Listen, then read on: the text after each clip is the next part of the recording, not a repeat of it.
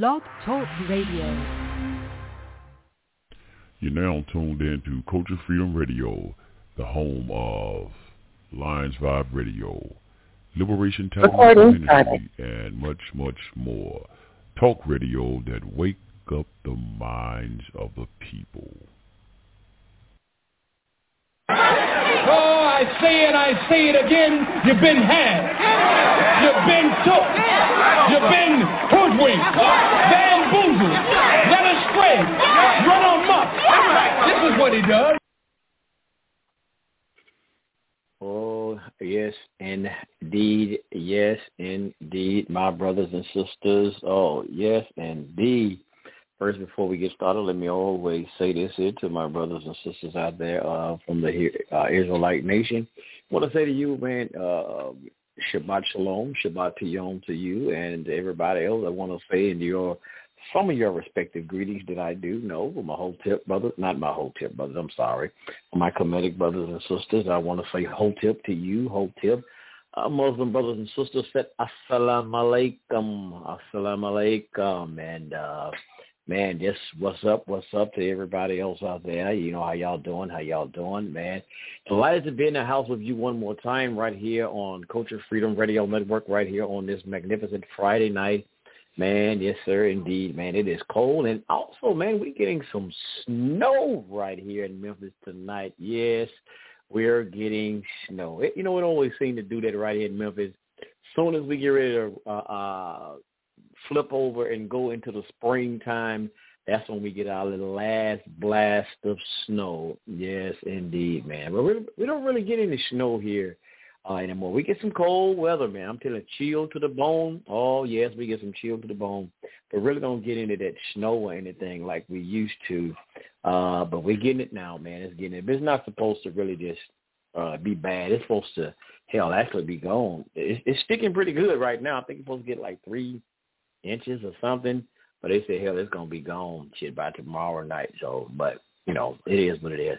Uh, but right here, man, this is March the 11th, man, March the 11th of 2022. We have a great show lined up for you tonight.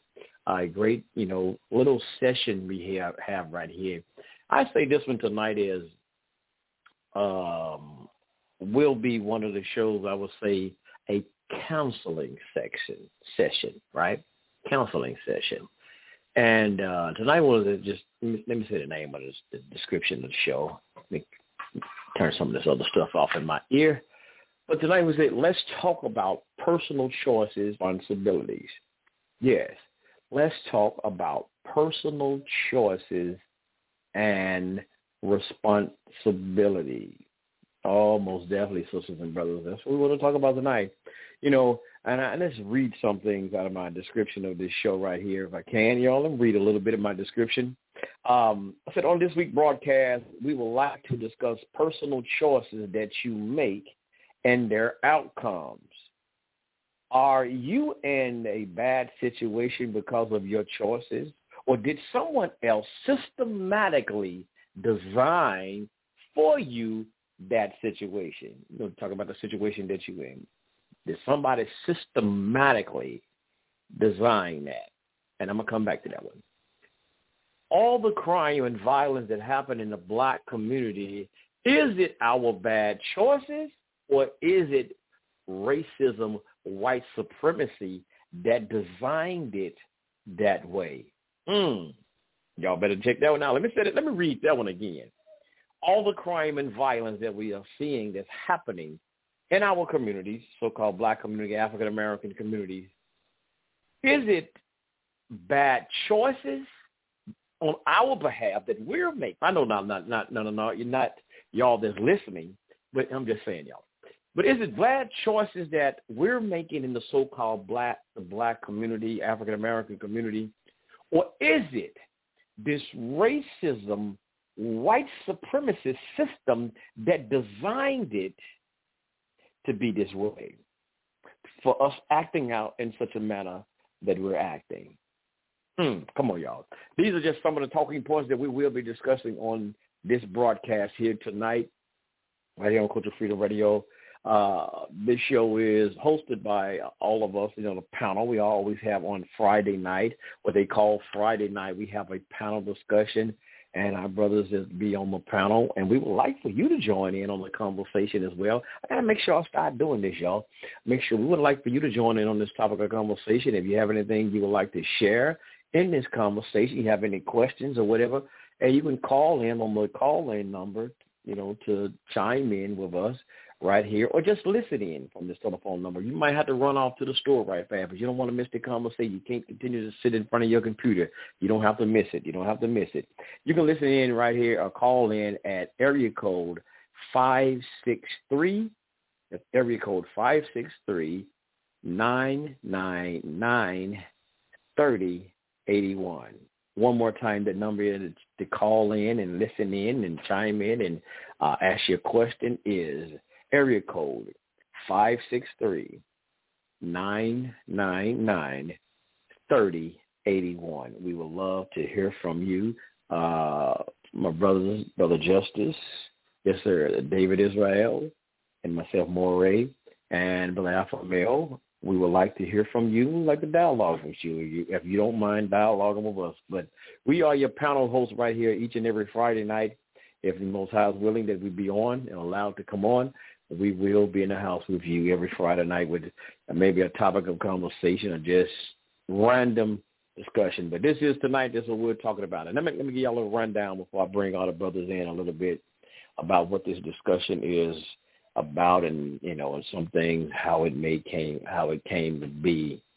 Um, there was a documentary that I was watching on Amazon Prime, and you also can watch it on YouTube. And I sent it out to a lot of the brothers so they can check it out as well to see kind of what I was talking about.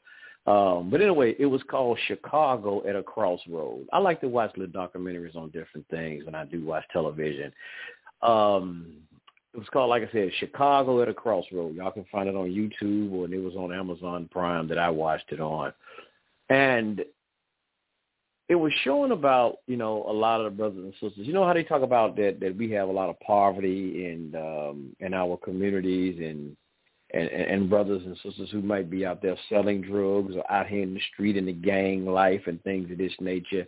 And it was showing how a lot of young brothers, his young brother, I forgot how old he was, um, but he got into a little trouble and he went to juvenile for like six months and he got out and he got into this program and you know, and they help them a lot. If you if you need your high school diploma or GED or whatever, they help you, you know, get those uh, diplomas and, and find jobs and things of this nature. And at the end of the course, you can graduate. And they had graduation and things. But it came out great because the the, the the the young brother also had a child. He had, I think, he had a little boy, and um, and you know, but it was just showing them, getting them out of that street life and showing them there's a different alternative. They want to change their life. And, and, and this is kind of what we want to get into tonight. You know, I've heard this, and I know y'all probably heard this thing too. You know, I'm gonna ask a question. I got some books and things that I'm gonna get into and read some excerpts a little bit later. I'm just trying to give y'all a little rundown on some things. You know, we, we always hear that um, in the so-called black community or African American community, um, when we talk about the crime and, and the crime rate and the violence and gang things, you know, they always want to say, well, the reason being a lot of these things are happening because of uh, the murdering and killing and the, the robberies and things that's happening in the black community is because of lack of resources.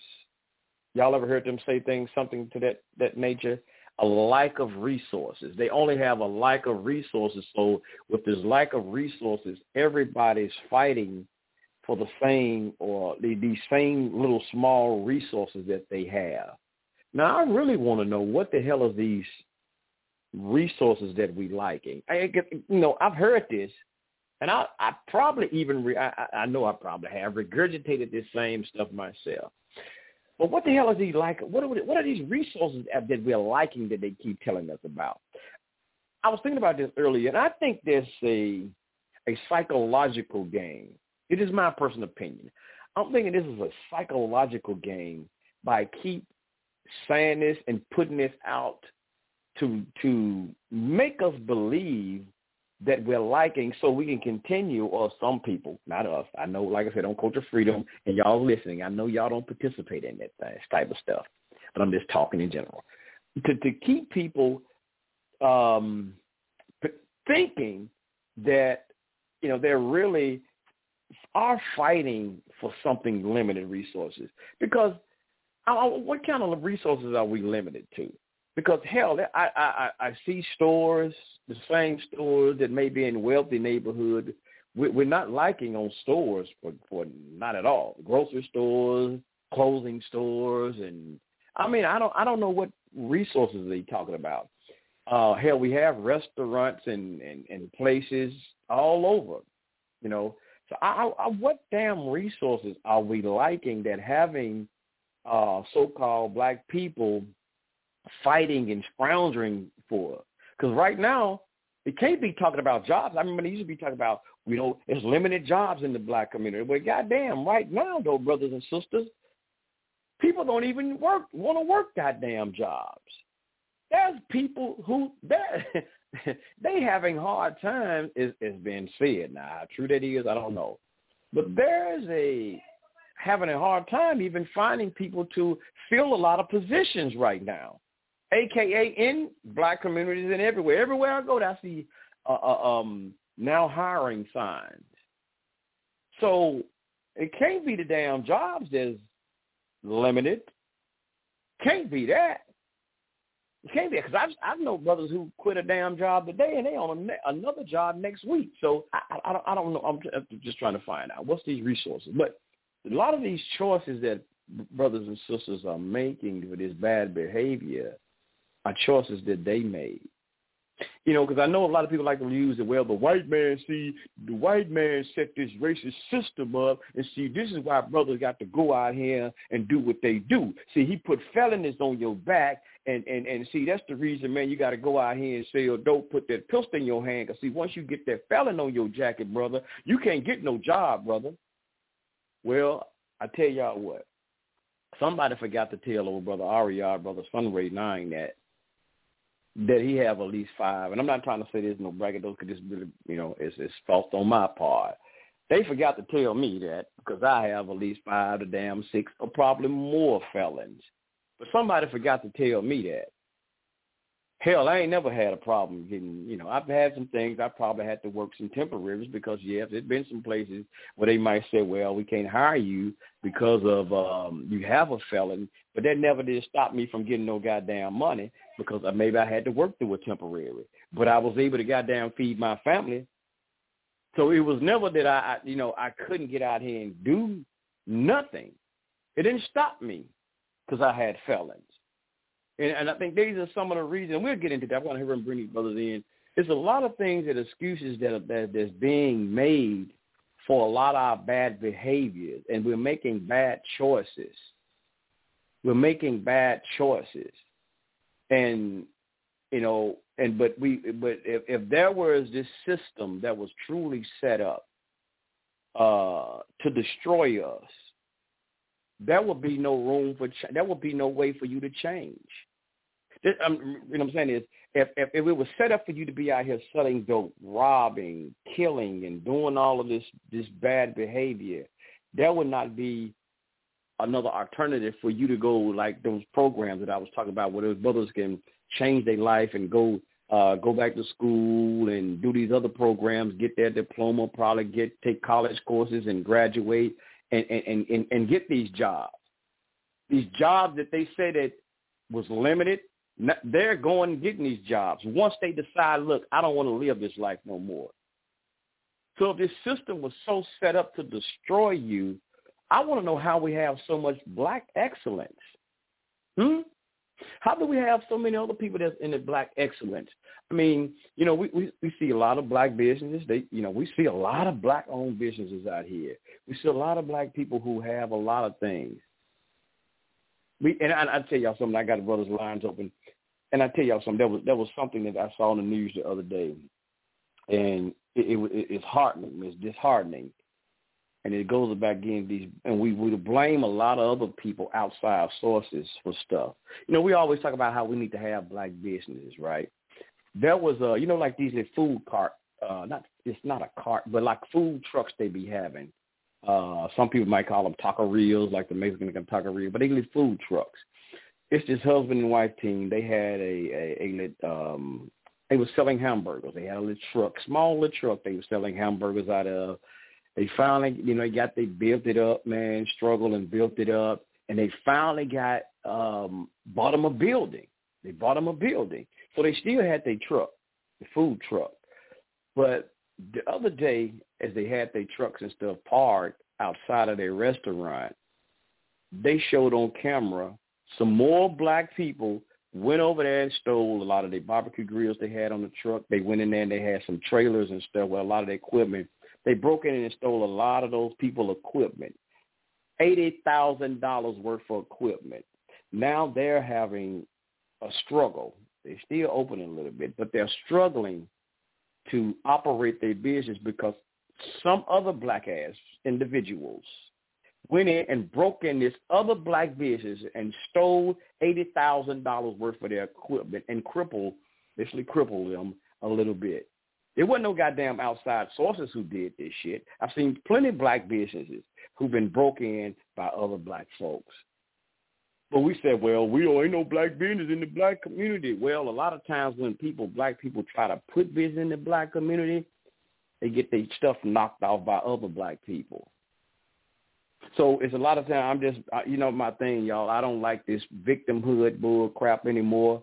I played the game for several years, and I refuse to play that game anymore. Nothing, everything I ever wanted in life, God damn it, I went out here and got it. I didn't let none. I, I didn't make no goddamn excuses. Even with my, well, I can't even say a goddamn seventh grade education even with the a sixth grade education, because I didn't finish. I went to the seventh, but I didn't finish. Even with that limited goddamn education I had, and all these goddamn felons, y'all know what? I don't make no damn excuses for nothing. I don't make no excuses. The white man got these felons on my back. He ain't gonna let me get shit. Well, I don't give a damn what he don't want me to have. I'm gonna go and get it because I gotta live in this. I gotta live this life of mine. My mother them birthed me in here. I gotta live it now that I got it. And I'm not going to let nobody hinder me from living. Now, I've been down the road of all this dirt and crime and all of that, and everything, the choices, those were my choices. And all of this stuff, they people be teaching about poverty. Well, the reason, man, you know, we having all this stuff because of poverty. That's why people go out here. And, yeah, I'm going to tell y'all something right fast. And I do have y'all mics open, brothers. But I grew up. I, I, I lived in a my mother and my father they separated at the time when I was about I forgot y'all ten nine years ten eleven ten years old or something like that nine something. But anyway so my mother I lived in a project. I lived in a project here in Memphis. They was well low income houses that they call it too. It was called a Monterey's I lived in there. But did y'all know I don't know I, I I don't know anything about being impoverished. I'm not saying I what we probably didn't Cause yes, my mother she worked and then she had to get on some food stamps and stuff like that too, mm-hmm. a little bit. But but saying I grew up impoverished, I really don't I really don't know shit about that. I might have were, but I don't know anything about it. I just know, like said, my mother when I asked for some shoes, like some Chuck Taylors or none. Y'all, I, I never did get Chuck Taylors when I was little. But just say Chuck Taylors or none. I know, I know my mama just said, well, boy, I ain't finna pay all that money for them damn shoes. I can't afford this here. I, I didn't know she'll say stuff like that. And and there was a place called a Goodwill. I know y'all never of Goodwill. I remember my mother. We used to go to the Goodwill, boy, and I couldn't wait to go to the Goodwill with my mother there because they back in the day they used to have man, you get a big bag of toys for a dollar. Boy, I used to love to go to Goodwill and get them damn toys for a dollar. Now you know about it. I look that one. That was a good. I loved it. I couldn't wait to go to the Goodwill. Somebody else might have laughed who probably had money. Look at them going to the Goodwill. Shit, I was excited to go to Goodwill and get them damn toys. I don't really know anything about this. Just seeing I was in impoverished because I ate every day. I wasn't eating filet mignon and nothing originally. That's why I don't eat steak and shit today. I can't stand steak. But anyway, I I know a mother, and that's why again I'm not materialistic. I don't run out and buy no Jordans. I don't go get all that other shit. And that was a good thing that my mother didn't uh maybe said buy all that expensive shit for me. I I didn't wear Levi's when I would go. I couldn't I didn't didn't want to buy me Levi's. I wore tough skins. Y'all remember Toughskin? And Wrangler jeans. That's what I got. But I still didn't know anything about saying that I we were poor. Well, we can't afford that. We poor, bro. We poor, son. We can't afford this. We in poverty. I don't know anything. I never heard that. I never heard anything like that. Well, we can't afford this because we poor, son. The white man, boy, he showed messing us up, but son. I, I don't know nothing about that shit. And when I got out here in these streets and did the dirt that I was doing, that's because I wanted to do that. I didn't I didn't get out here and, you know, maybe a soul a little dope and stealing and stuff. I didn't do that because, well, I got to get out here and do this shit, man. I'm in poverty. My mom and them having it hard. We poor. The system holding us down. I got to get out here and get it. I did this shit because, hey, man, I seen what you say other people doing it, and hell, I thought it was cool to do, so I done it. I didn't get out here and do this shit because of poverty. So that's why in my mind, I, I, I'm really just looking at this thing like when there are people trying to tell us the reason that a lot of things are happening in the so-called black community because the poverty, the limited resources. And I'm trying to figure out where, because a lot of these, I've seen guys who who come from well-to-do family when I was in school were the main ones who were the drug dealers, the biggest drug dealers, had mother raising a household with mother and could have had anything they wanted, spoil ass children, but they was drug dealers. So I'm just trying to put, but these choices, man, choices and responsibilities. Some of these things we make these choices. It's, it's not. I, I don't just see. I'm not saying it's not y'all a systematic thing to try to um, take us off the path or destroy us. I'm not saying it's not there, but this whole thing that said this is the root cause of why black people, so-called black people, in the fix that they in, and this is the real reason right here. I just I just don't fucking see that. I mean, I mean, I, I, I don't, I don't see it. You're not gonna. I just can't believe it like that. Cause like my mother used to tell me, boy, you don't go to school and get an education, you ain't gonna be nothing in life. Don't. my mother used to tell me that shit to get me to go to school. I still didn't go, but I made it. But I, I tell my mom, mom, I damn near like Moe Dee, mama, how you like me now? I didn't finish school though, but how you like me now, mother? I've achieved, I've achieved this. I got plaques on my wall for this. I, mama, I still ain't got a GED to first, but mama, look what I've achieved. Look what I've done. So you know, but anyway, everybody, mic's open. Uh, peace and all the wonderful greetings and uh, salutations to all my brothers and sisters out there. So everybody in know, yeah, man, let's talk about personal choices and responsibility.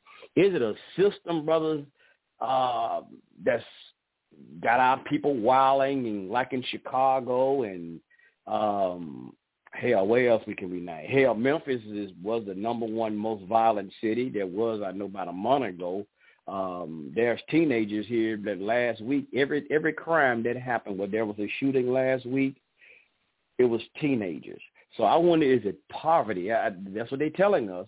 It's poverty. Uh, it's limited resources. I, I, I'm trying to figure it out. Maybe that's what it is, y'all. That's what they're telling me. So somebody help me out. Shalom, shalom, brother. Yes, yes. Shalom, shalom. Can you hear me? Yes, sir. Yes, sir. Everybody might be open. Everybody is open. But yes, sir, I hear you. Go ahead.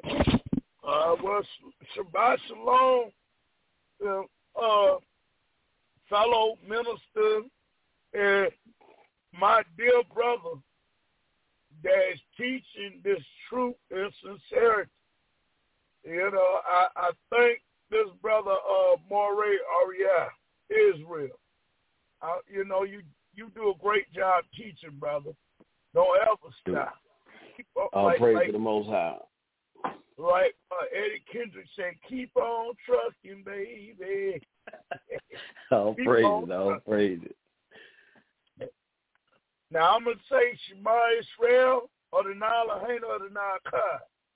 Like I said, Rokata the Nala Hena Malakai Hallelujah. I would like Shalom, Shabbat Shalom, and um, give all praise, all honors to Yah Elohim. Uh, He is the creator. You know, the source for life. You know, and lives in me every day. Teach this Torah. hallelujah. Not just teaching, but living this Torah.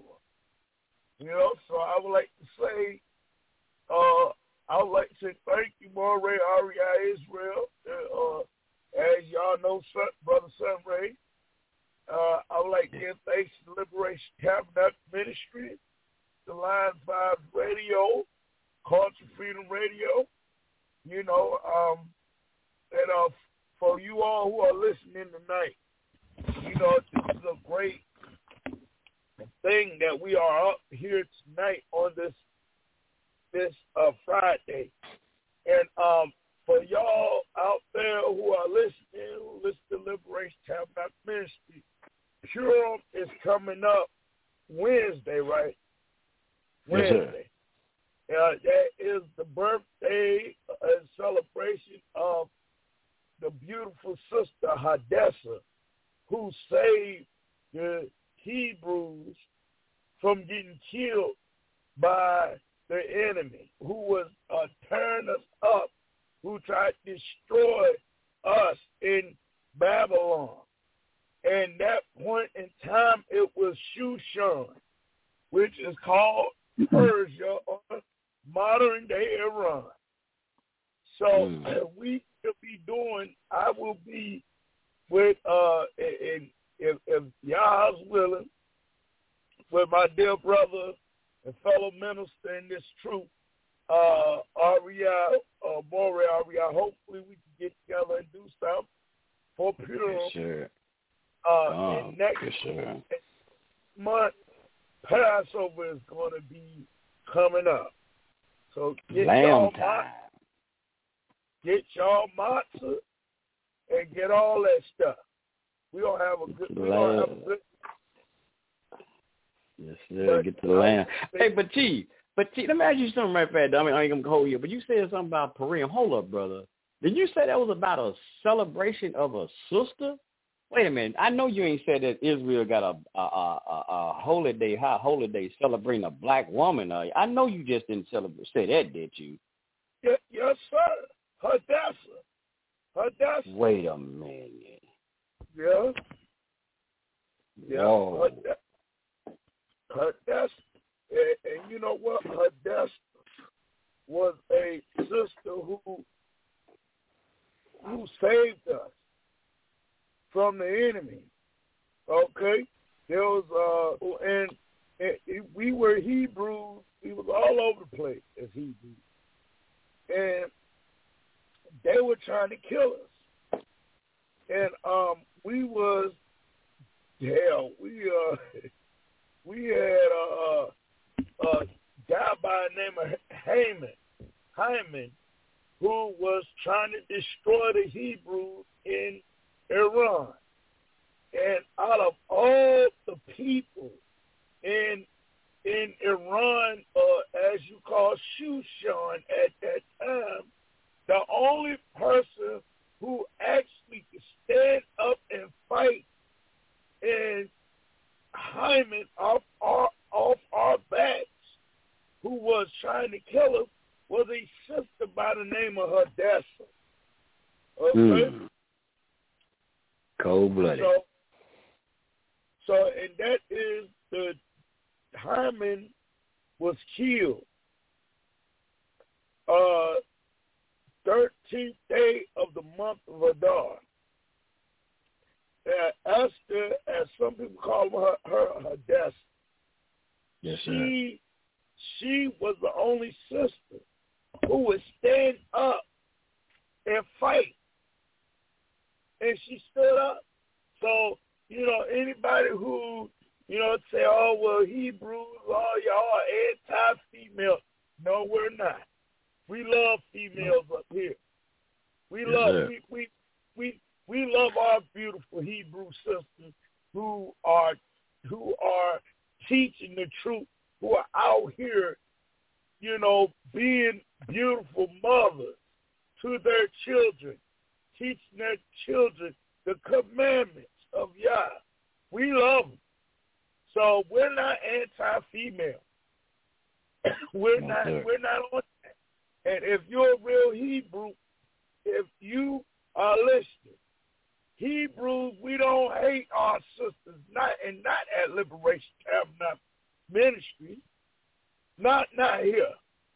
We don't and, and Culture Freedom Radio, we don't hate our sisters. We don't hate our sisters at Lions Vibe Radio either. So if anybody, you know, y'all say, oh, y'all, y'all Hebrews, y'all mad at these black women. No, we're not. We love our black no. women and, and we love our sisters, our Hebrew sisters. We love them. We celebrate Purim and celebrate Queen Hadassah. As Wow. y'all know, Esther. So don't get it twisted. it twisted. We love them. And that's Yes, why sir. tonight, and that's why Wednesday we going to go into this. And we're going to have this celebration. And we're going to talk about it. So, uh, that's, that's some of y'all Black History facts, and the Black History is that money's gone, but it's still some Black History fact that some people just don't know, never got, because the church ain't gonna teach y'all that one. But uh, go ahead, Chief. And, and, and look, especially, especially, look, spe- and some of these Hebrews ain't going to teach. Hell no. Cause you know, cause you know what they tell them. You know what? And that, I'm glad you said that. I'm gonna cut you off. I'm gonna let you go ahead. I'm gonna shut up. But but sisters and brothers, see, this is where we they like you get some of these Hebrew camps and the church from Paulism. See, this is where y'all got to learn the difference between. Don't put all Israelites in the same basket. And we're gonna do a class on that tomorrow. And I I tell y'all about that later. We're gonna do a class talking about this tomorrow on the Liberation Tabernacle. Not on here, but on another. I might upload it over here so y'all can hear it. But um they the one teach this whole stuff. Like they get it from that so-called New Testament from a person, Paul, that said a woman is not supposed to teach in church. She's supposed to remain silent. That come from out of Christianity, come up out of Paulism. Real to not like Dave and I, who we all call Old Testament only, you'll never find that. You don't find nothing like that in the, in the uh, what they call Old Testament. That's why again we have a celebration called Purim that's coming up starting next Wednesday where we celebrate, like he's saying, Esther, the sister who saved the nation. But them damn other people, they want to say a woman is supposed to keep silent and shut her damn mouth, ask her husband when she get home. That's not a that's not Israelite. That's nothing has to do with Israel. That's Christology, uh, uh, uh, a CIA of that time who was named Paul who made that up, anti-woman. He was part Roman, anti-woman. So these brothers and sisters who espouse that claiming to be Israelites, who that's what they're getting it from. That's not true Israel's teaching. That's not what we we teach. So we'll get into that. Uh, I, I mentioned the name on the show, so y'all catch that class tomorrow. We're gonna break this down. But uh, yeah, man. Um, but choices, even with that, these these are bad choices, and and and and that people are making and doing and they're call, causing harm to a lot of people. Because you and I, brother, we catch a lot of flack from a lot of choices that some of these Israelites make. And they come at us sideways because a lot of other bad behavior that other people do have done. Talking about how they are destroying, Israelites destroying families.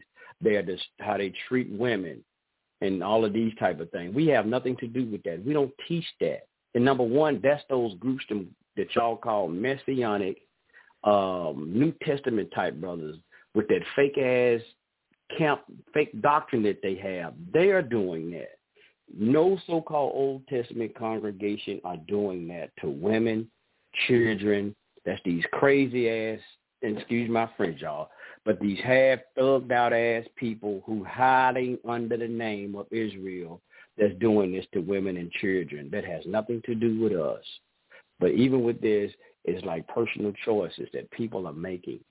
But yeah, But I just throw that in there. But man, that's but it's still bad choices, and and it messes up the whole community. I'm glad you bringing that up because before I get into the script, I'm gonna break down about this topic we're talking about tonight.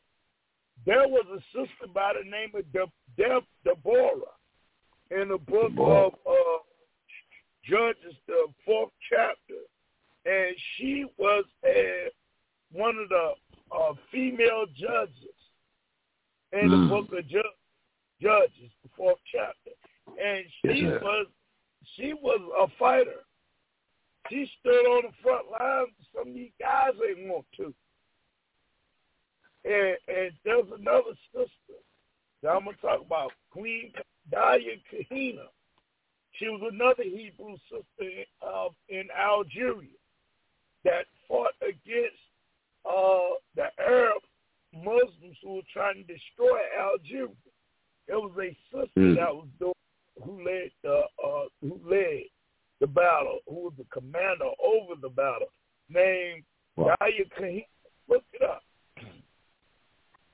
And this wow. is, and still to this day in the country of Algeria, Northern Africa, they praise her and they memorialize the sister.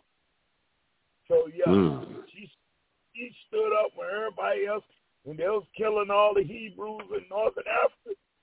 This sister Daya Kahina was the only one who stood up. Only one. As a matter of fact, her own son turned against her, and she still fought. And she said, you are not going to destroy Algeria and get rid of these Hebrew brothers and sisters. She stood up. So, yeah, I give thanks and praise to that sister. Yes, sir. Mm. Yes, sir. But yes, sir, brother. Uh, uh, did you get a chance to check out that, that, that documentary I had sent you? Um, the documentary I had sent you. You talking about the one uh, that you were talking about in Chicago? Yeah, Chicago at Crossroads. Yeah, I saw it, and the dude got the brother at the end cleaned up his life and got his high school diploma, right? Yes, sir. Yeah, yeah. What what what do you think about the, those the, the, you know the, the decisions that they were making, you know, stuff? Uh, well, it was the things that happened in there. Now, when it comes to for I'm, you know, I gotta have a scripture. Proverbs twenty-two and six says, "Train up a child in the way he should go, and when he is old, he will not depart from it." Now, now when you're uh, now when you're uh, uh, looking at um, Chicago. Chicago has a high murder rate. Now, in, in, in country. Now, in that documentary, you know, and it was kind of, you know, sad.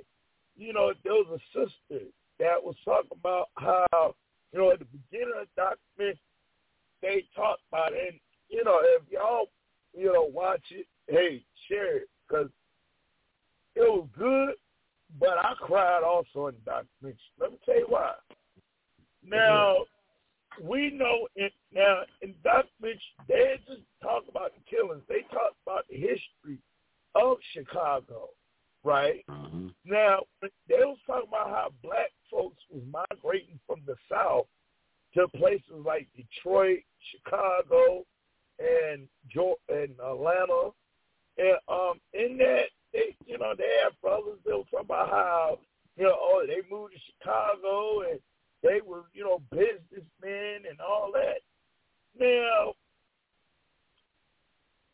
then there was a part where a brother in the middle of when they were talking about the old days, the 20s, 30s, or 40s, they were talking about how they started to bring drugs into the community.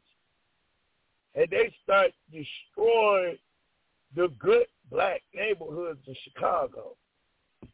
And, you know, it's crazy because in that doc mentioned something that, you know, I, I wish that, you know, could have been, you know, they could have emphasized more they said a lot of those neighborhoods in Chicago was actually prominent black people who worked hard. I don't know if mm. you saw that. Now, yes, sir. They, they they talked about that. It's interesting because uh, sister, one of the sisters, I guess she was probably born in the seventies or eighties, or you know, seventies or eighties. She looked fairly young. She was standing out in the and she was talking about how, you know, I, I forgot what the neighborhood was called, but she, they, I guess they, they start destroying the black wealth of black people who was entrepreneurs in Chicago, and they started to bring in what you call the uh, government assistance. And they mm-hmm. said that they started to bring in people who didn't care about the community. And so the sister was talking about how she remembered the some of the buildings that they had, and then and, you know how you know nice it was. But then all of a sudden, she said, you know, they started destroying the neighborhood.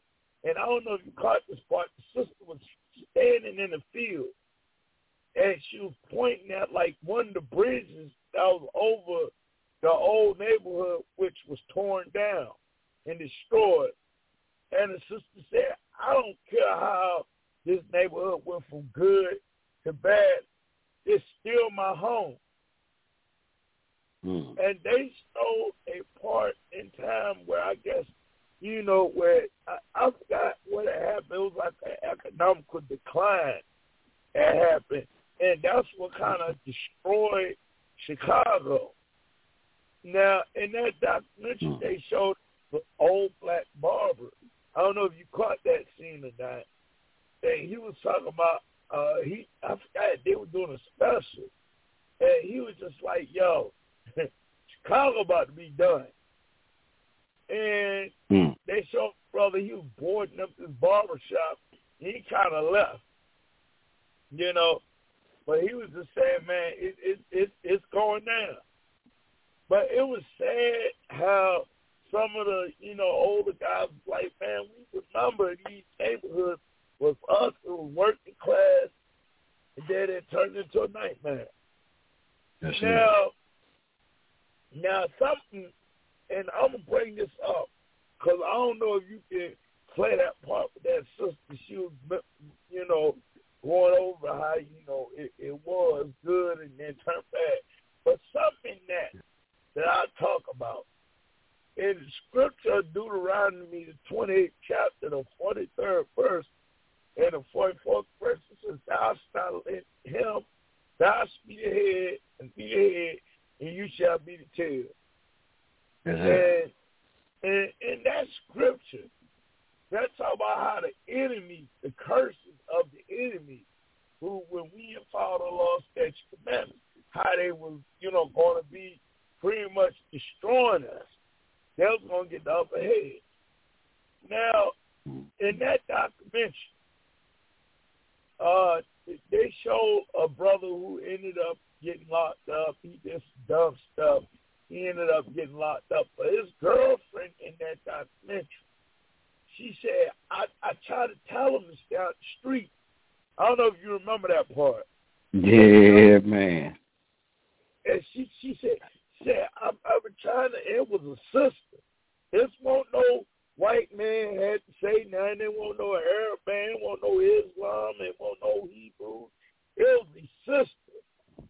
Won't no Christian, none of that. It was just a sister, his own girlfriend. She's like, I'm, mm-hmm. I'm trying to help you out the street. You know, and then I forgot what happened, but he ended up getting locked up. And he yep. served a time. But that's about six months in juvenile. Yeah, and he ended up getting out. And I forgot what he was going to be doing, what kind of traffic he was cooking. He was going. They ended up setting up a program for these young brothers to be able to get a trade while they get mm-hmm. got their and their diploma. And the brother ended up joining the culinary program. And mm-hmm. he was like, I, I I want to do right and they show him culinary little certificate, and they showed him also graduate. And now there was a white guy. He was in there. He, you know, know y'all got an issue with white folks. Some of y'all do. But, you know, it is what it is. He said this program is helping. And there there was this older brother that was standing beside him when he got his diploma. For talking. He said, man, he said, this program, this is what these boys need. They need, you know, older men to tell them, you know, and encourage them. You know, and brother like one of the guys said, man, I wish we had had when he came up. But he said this program actually helped these brothers. And they showed this brother, he got his diploma and his culinary certificate and, you know, and, and they show him, you know, becoming a chef. But uh at the And Chief, oh, and I share one thing with you right fast. Did you see Father Pfleger in there? He was in there. Yeah, was he like? Uh, yeah, I think was now was he at the graduation? Uh, n- uh, I don't know if he was at the graduation. I know it was a scene that he he was in there briefly. He wasn't, you know, he didn't have no whole big segment, but he was in there briefly. He and he was talking about how they need, to, you know, doing things to help them get off the street. I don't think I think he just had on regular street clothes. He didn't have on his, you know, priestly collar or nothing. He didn't have that. And and one one quick thing too though, when it, what you like you said that sister said that I, every time I warn him to stay at home and don't go out in them streets, he end up getting locked up. Brother, brother, I know that part firsthand. Yeah. And, and, and you know what? Pay him. Uh, pay him. Hey, brother, you you still there? I think your mic uh, cut off. Can you hear me? Oh, Yeah, yeah, I can hear you now. I think your Oh, mic yeah. cut off. Okay, yeah, I turned my thing back up. Yeah, but I, I had, like I said, go back to my family, let you get into it. But I had a a mate that I used to be with, bro. When I was running them streets, every time she say, "Hey, you don't need to go nowhere. You need to stay here. Don't go in them streets." I'm thinking, man, you just trying to keep me sitting around. I'm like, man, I'm finna go on hit these streets. I ain't studying what you saying. But every time she told me that, hey, you need to stay here. You go, man, I'm telling you something. Go, you all right now? Something gonna happen. You gonna get in trouble. Man, and I be damn, I be calling, man. Damn, I'm in jail. Every every time she told me that, I went to jail, and I was like, say you, like, and- that's what that sister, and that reminded me when that sister said that. I'm like, damn, I remember that. And it, and then that coronary art class too, brother. When I got locked up, in my my one of my major last stretch, that's what I took up coronary art. Same cooking class. But dad, that was that was a good one, man. To see the young brother, you know, the turnaround. You know, it was like like you said, it was sad because it's like I got a, I got a, uh, a one minute clip, a trailer of that too, brother. But it was like, man, it's like they was hopeless when they how they play it, the video. It's like these, it's like these brothers and sisters living in a hopeless situation, man. It's like ain't no hope for them at all. But let me play this one minute clip. I'm, I ain't never checked this out. This is like a trailer supposed to be about that. I'm gonna see if it gonna play. All right, fast. Ten one, shots fired at the police. So everybody going. Ten one. I got shot right here. The funeral home is making a killing right now. Homicide is related to the desperation of young men. That's what we're seeing in Chicago. It's designed for you to lose. You're gonna lose. Let's keep this real now. This is about design. This project represents the future of a great city. We were concentrated in the ghetto. We were trapped and could not grow. That's not a recipe for success. That's a blueprint for disaster. Projects coming down shattered the gang structure. Gone. All hell broke loose. Six homies and sons. You're a gang now. We are at war. Period. This is not only my son, this is my best friend. He was murdered. You're gonna go mad. You're gonna want to kill the world. These kids don't really want to live that life that they live. It's time for this new chapter. We gotta write it. Either you get involved or it'll come to your door and make you get involved. Chicago's at a crossroads. It's that pot that's boiling, stuff to start spilling out, or we could turn the fire down. Yes, sir.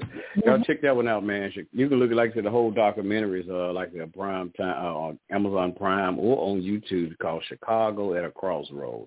I think it's very uh, inspiring to to see. Um, but but you y'all y'all heard the snippet right there. It was real quick. Even Al Sharpton, I mean, damn, not Al. Jesse was saying, well, you know, this was by design. It may have been some stuff, right? That's why I said I'm not negating it. There's some things that may have been designed uh, at a particular time. Like we say, the projects. They had a project, like a like a, a school experiment they put a lot of black peoples in these low income uh housing uh thing they throw in the drugs they throw in the guns and you know different things because there's a project this experiment and see how this thing gonna work you know they already you know they said low income as they say they have uh they struggling for uh limited resources so i throw all of this stuff in the mix and see how they gonna act out um but now it's certain things now. It's like you know, when you cage them in, you probably cage them in. But now the cage is just off. Ain't no cages around. So why are we why are we, we still doing it? Okay, because a lot of the people they took out of the project, they scattered and they moved them all around. That, that is my mind. I'm just looking at when when people are saying, "Well, it's all by design," but I'm like, okay, you got so many people telling you that, like, you know, we had so many people telling, "Hey, man, we got to stop this. Look what we're doing to ourselves. The songs, self-destruction. You had it was we had songs like that. We all in the same gang, East Coast. I mean West Coast. There's so many messages that's been telling us, hey man, you don't have to live this way. This is not, this is not living. This is not right. Why are you doing this? But you know, nobody. A lot of the, who's putting I say this. Okay, just because I, I make this analogy all the time, just because they put drugs in the community, that means you have to sell them. And, and and the thing about it, okay, if this is by design, a lot of people was there's probably hundreds of people who lived in the housing, what they call projects.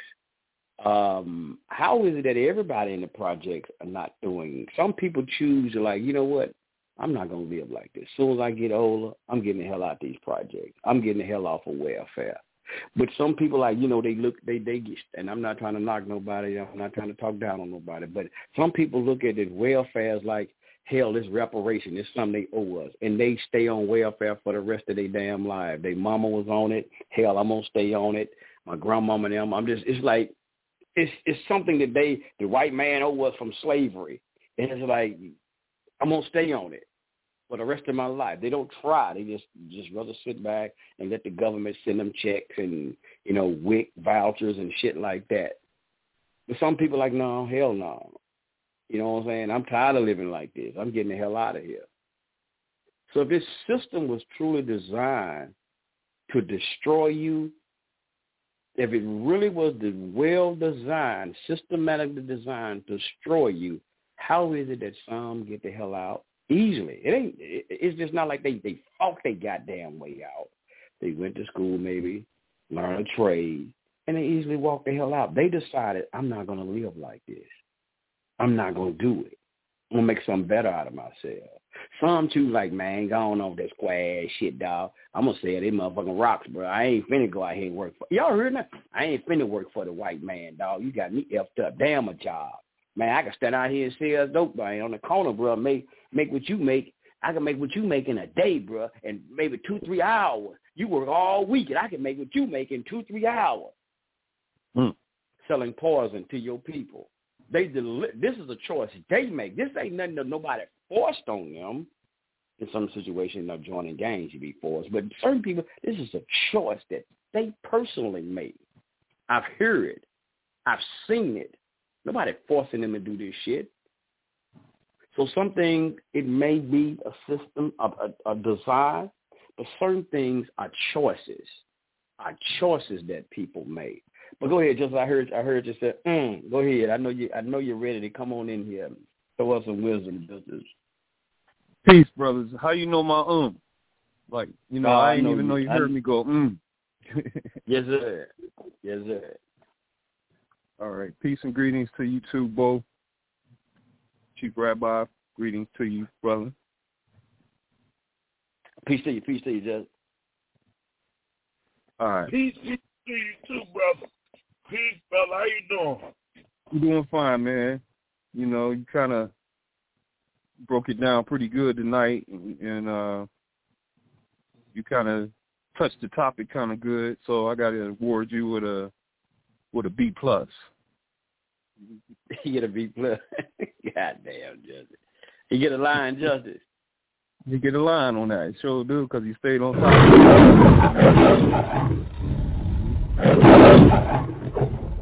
Now, uh, can I ask you this right fast for what? Can Alpha Male get a line when he come in? Not when he just come in and he only say three or four things or one word or five words. He shouldn't be able to get in no line all quick like that. No, not yet. I, I know you don't never like to give Alpha Male a line. I don't know. I'm just I'm just trying to see what you discriminate. I really I really don't. I really don't. Yeah, I don't, you don't deserve no line. you know, I'm just messing with you. You're instigating. Go ahead, bro. I know. I know. Every now and then, every now and then, he, he you know, I'll be like, all right, he probably deserved it. But anyway, oh, yeah. uh, you know me, I go right at the topic. I ain't got time to put my Bible out here and, and bring my Torah out and my Quran and, and, and my message to the black man. I don't need all that. I'm coming from the heart. All right, so I was proud of Chief Rabbi because he actually really watched the DVD and he was more in tune to it than I was because I was distracted at the time I put it on. I couldn't pay attention as well as he did. So I I, I want to give him, you know, like some credit on that because he touched on a lot of things. Now, I'm going to bring it home to Philly when we're talking about personal choices and responsibilities.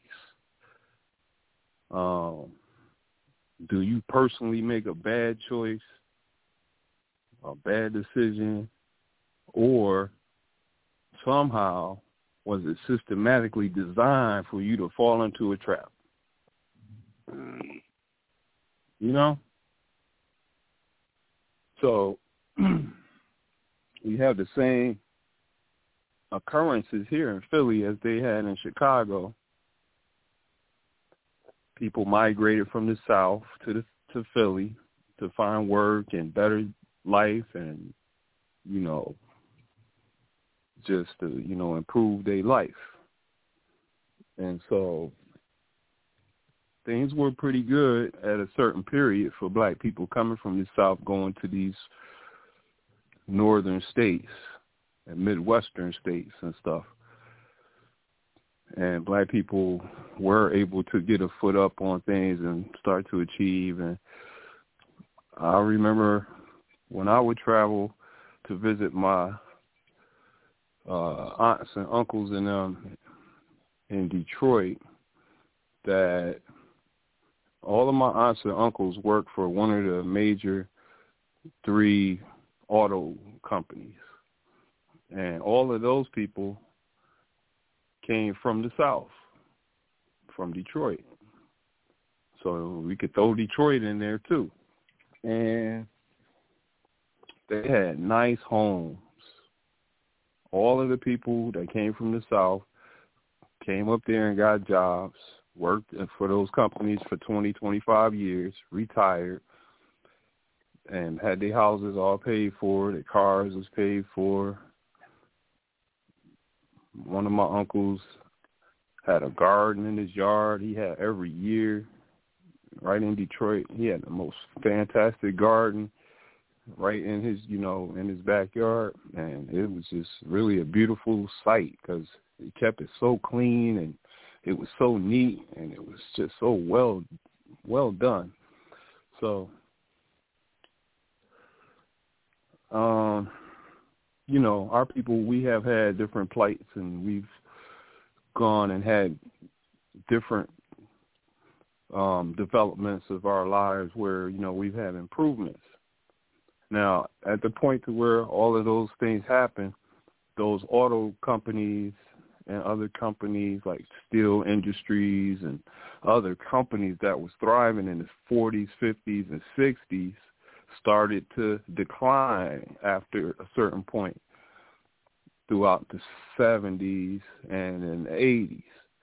So like even the late 60s, you could see a decline starting to happen. And then by the 70s, it was really going down.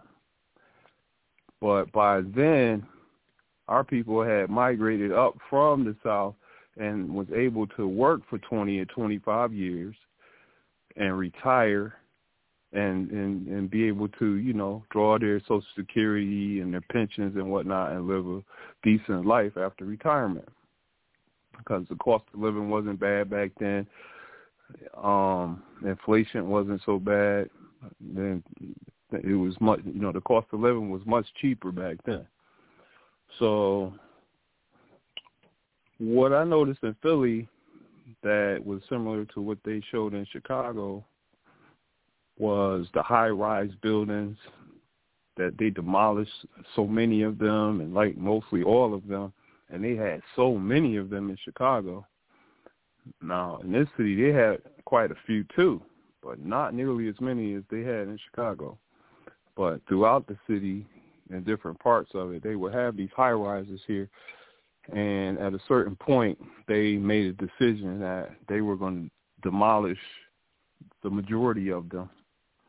So that may have been maybe 10 to 12 of those buildings that have been demolished. And I think I remember still seeing about three or four of them still up in West Philadelphia. And then in South Philly, there's at least two or three, too, tall buildings still there.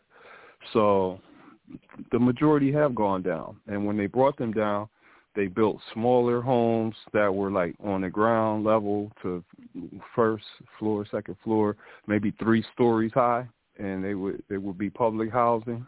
And they moved those people that were living in the project homes that were in the towers into those public houses that they built down towards the ground.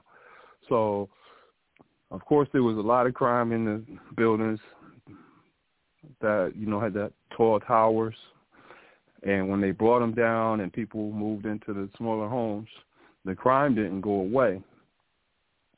It just got down on the lower level.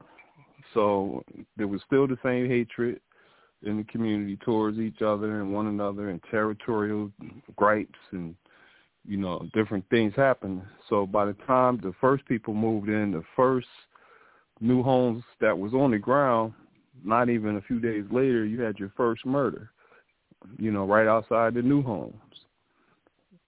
And these things continue to happen and still happen to this day, even after maybe 20 years of them demolishing the first buildings here in this city to where we are now, where those homes are mostly on ground level, but still in the same communities. And the people in the neighborhoods that are terrorizing them are the young people you know, the people listening to the rap and all like that. They're the ones doing all the terrorizing the communities. So, um, as far as after those people retired that migrated from the South and everything, when all of those jobs and stuff started to go down and started to close and um just have have laid off like a whole bunch of people and you know had to you know, just just to kind of go out of business in a sense, where they weren't hiring like they did when the people was migrating up there. So a lot of those jobs and stuff went to the wayside, and people weren't able to continue to afford to pay the taxes on the properties because they didn't have those decent jobs that their parents had. If they stayed in the house after their parents died, then all they had to do was make sure they kept up the property taxes and paid the electric and you know the the bill and everything, and to just maintain the home. But black people tend to not stay on top of a lot of those type of responsibilities and end up losing the property because of the failure to pay the property taxes.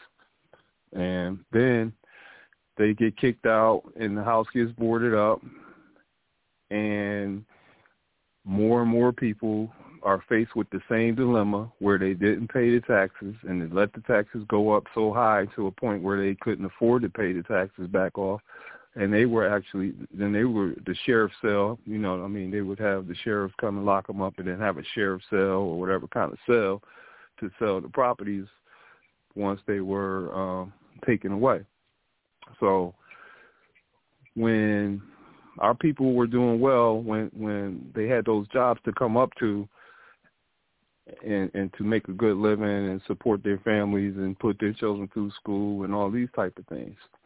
And then after those jobs got swallowed up, it seems like that's when the downfall kind of happened and people weren't able to maintain. Crime went up, then drugs came in, then crack came in, and um heroin, all these other things just to really seem like the systematic part of it is where you may be a person who has their head on their shoulders right and you won't easily fall into a trap where you know where you know where how to um you know do the right thing get a job work for yourself make your own money.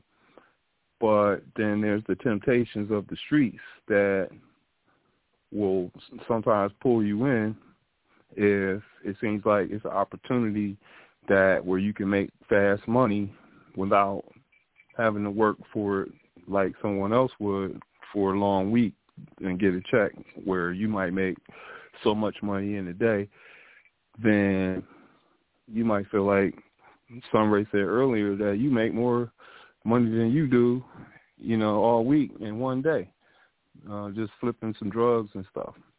So the streets can make you do that if if you fall into that kind of category where you allow the system of what's been designed seemingly in the communities in the black community if you fall into one of those type of traps then that's the systematically designed trap that you fell into that you didn't have to fall into if you would have made a better decision for yourself. So, you know, it's just like the topic goes, like what we're talking about, you know, is, is personal choices and responsibilities. You know, are you making a bad choice for yourself or did someone systematically design it for you to fall into a trap? And so a lot of times if someone is um living the type of a lifestyle that um I guess sometimes you would say the television or motion the motion picture industry might create this type of a mentality in your own head and in not not only in your head but in the multitudes of people that you know head who think and talk like you do then you may end up believing that you are supposed to enact all kinds of violence and revenge and hatred. I mean, not hatred, but just kind of like just you're supposed to um do bad things according to the doctrine that is filling up your head. So if you think the music that you listen to that suggests to do different things that's negative and ignorant, then you go down that line and a lot of people will go down the same line and you talk the same language and you confront it with the same issues and then when you face off with people with them with the same mentality then is where the system was designed in a way where it is to trap us up with um not allowing us to um, have the same the same system of, of, of values in place that should be imposed on all people, and, and I'm kind of speaking about the music, where if other people don't violate the codes of ethics in the music, then why allow us to do it?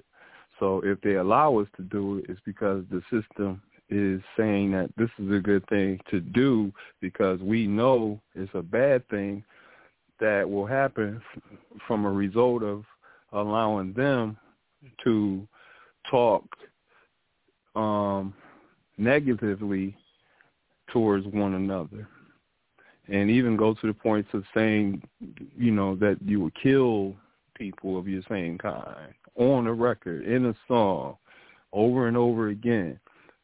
So that's what I mean by the fairness that everybody should have the same moral um, correctness in, in our society where you know you don't hear country music um, artists saying negative things about um, killing people and selling drugs and things like that in the music or any other type of genre of music doesn't talk in that kind of way.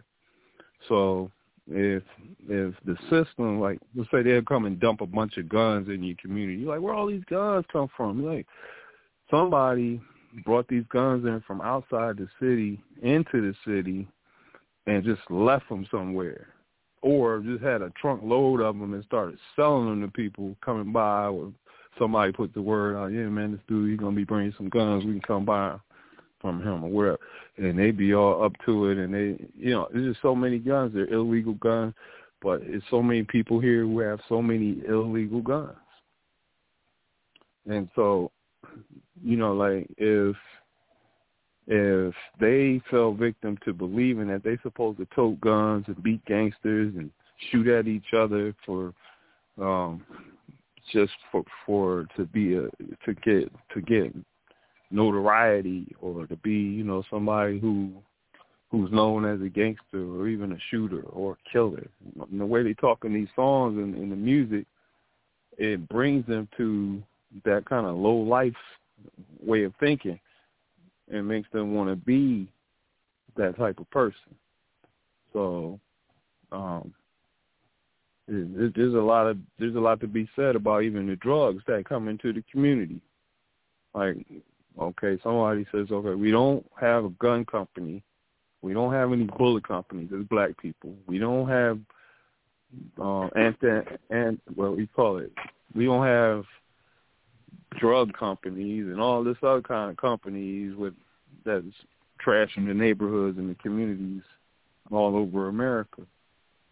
But somehow we end up with our hands on all these things and it ends up ruining what we have as a community. Even back in the day, after all those jobs got swallowed up and they were introducing heroin to our people, and the way they were doing it, it was kind of slick because it was like a little cheap thing, and you wouldn't even know that these people even did this type of thing. Like the people they were buying these these drugs, you wouldn't even believe or think that they were having it or or, or using it, but they were giving our people these type of drugs way back in the um in the sixties and stuff. They started out giving black people heroin and they started out selling these type of things in Detroit and in Chicago and in Philly and other cities way back in the day. And they were making big money on it and it was ruining our communities back then. Way back then. Um, big time because everybody was spending all their money up on the on those drugs. And they were neglecting everything else in their lives and in the community and everything else and then they lost it.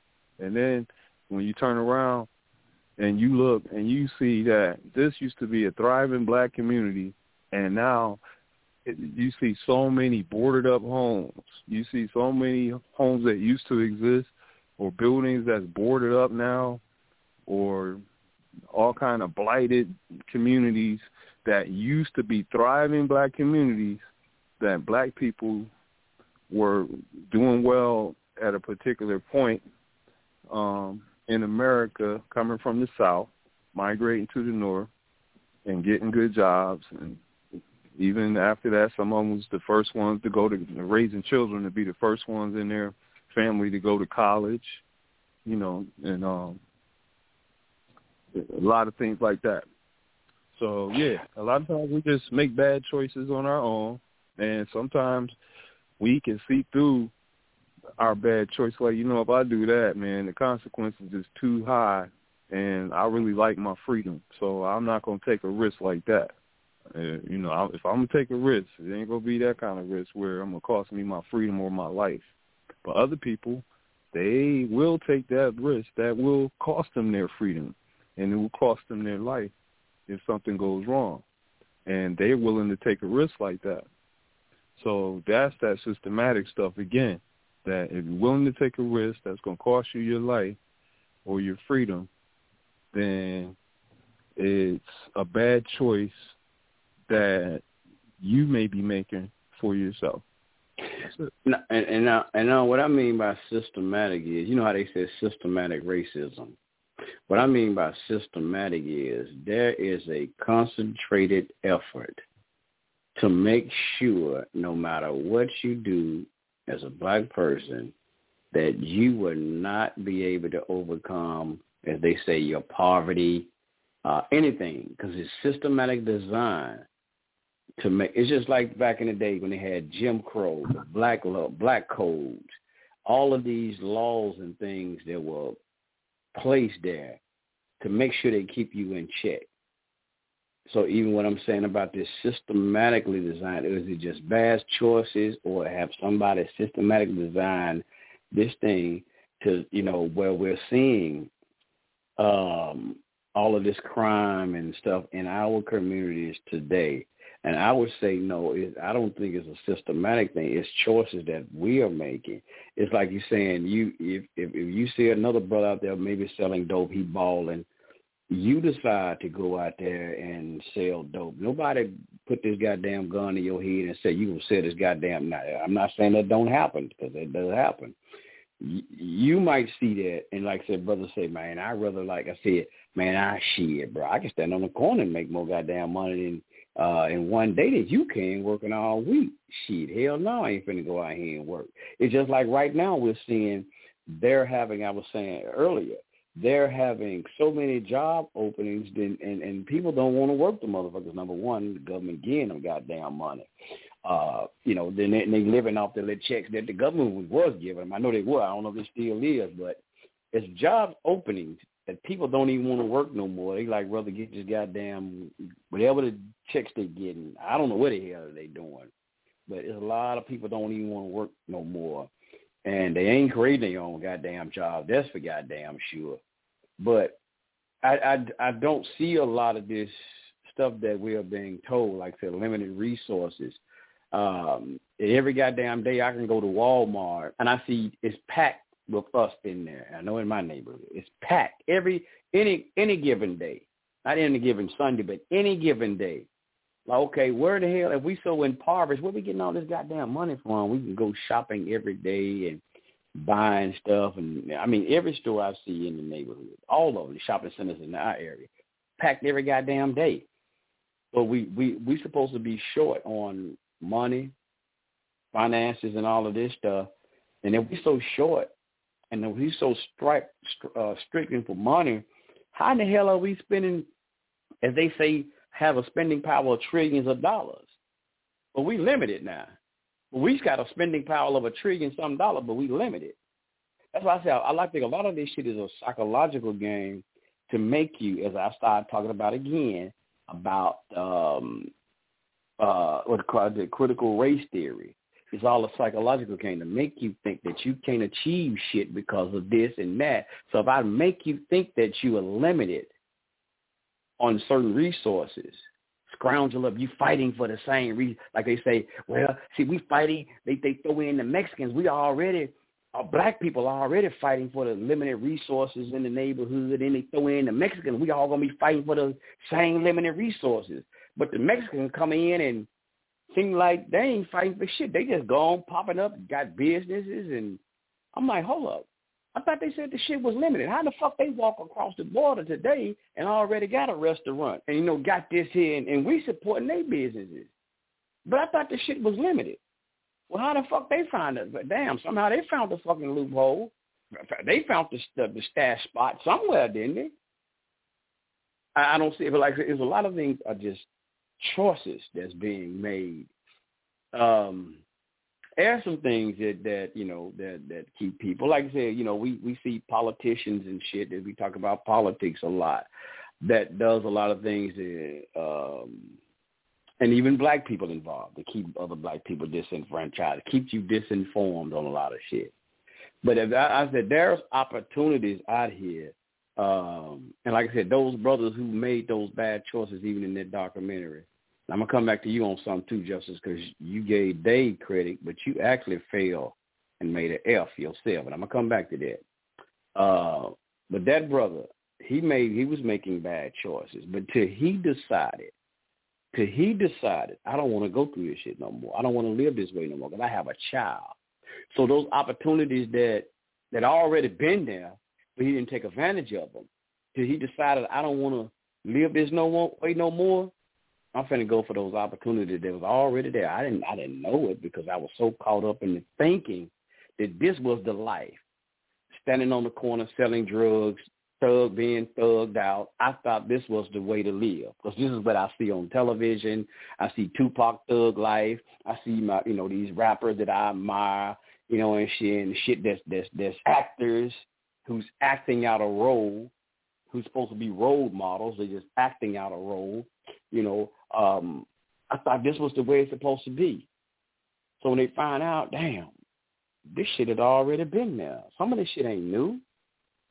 But just one thing too, I'm gonna say right right, right fast.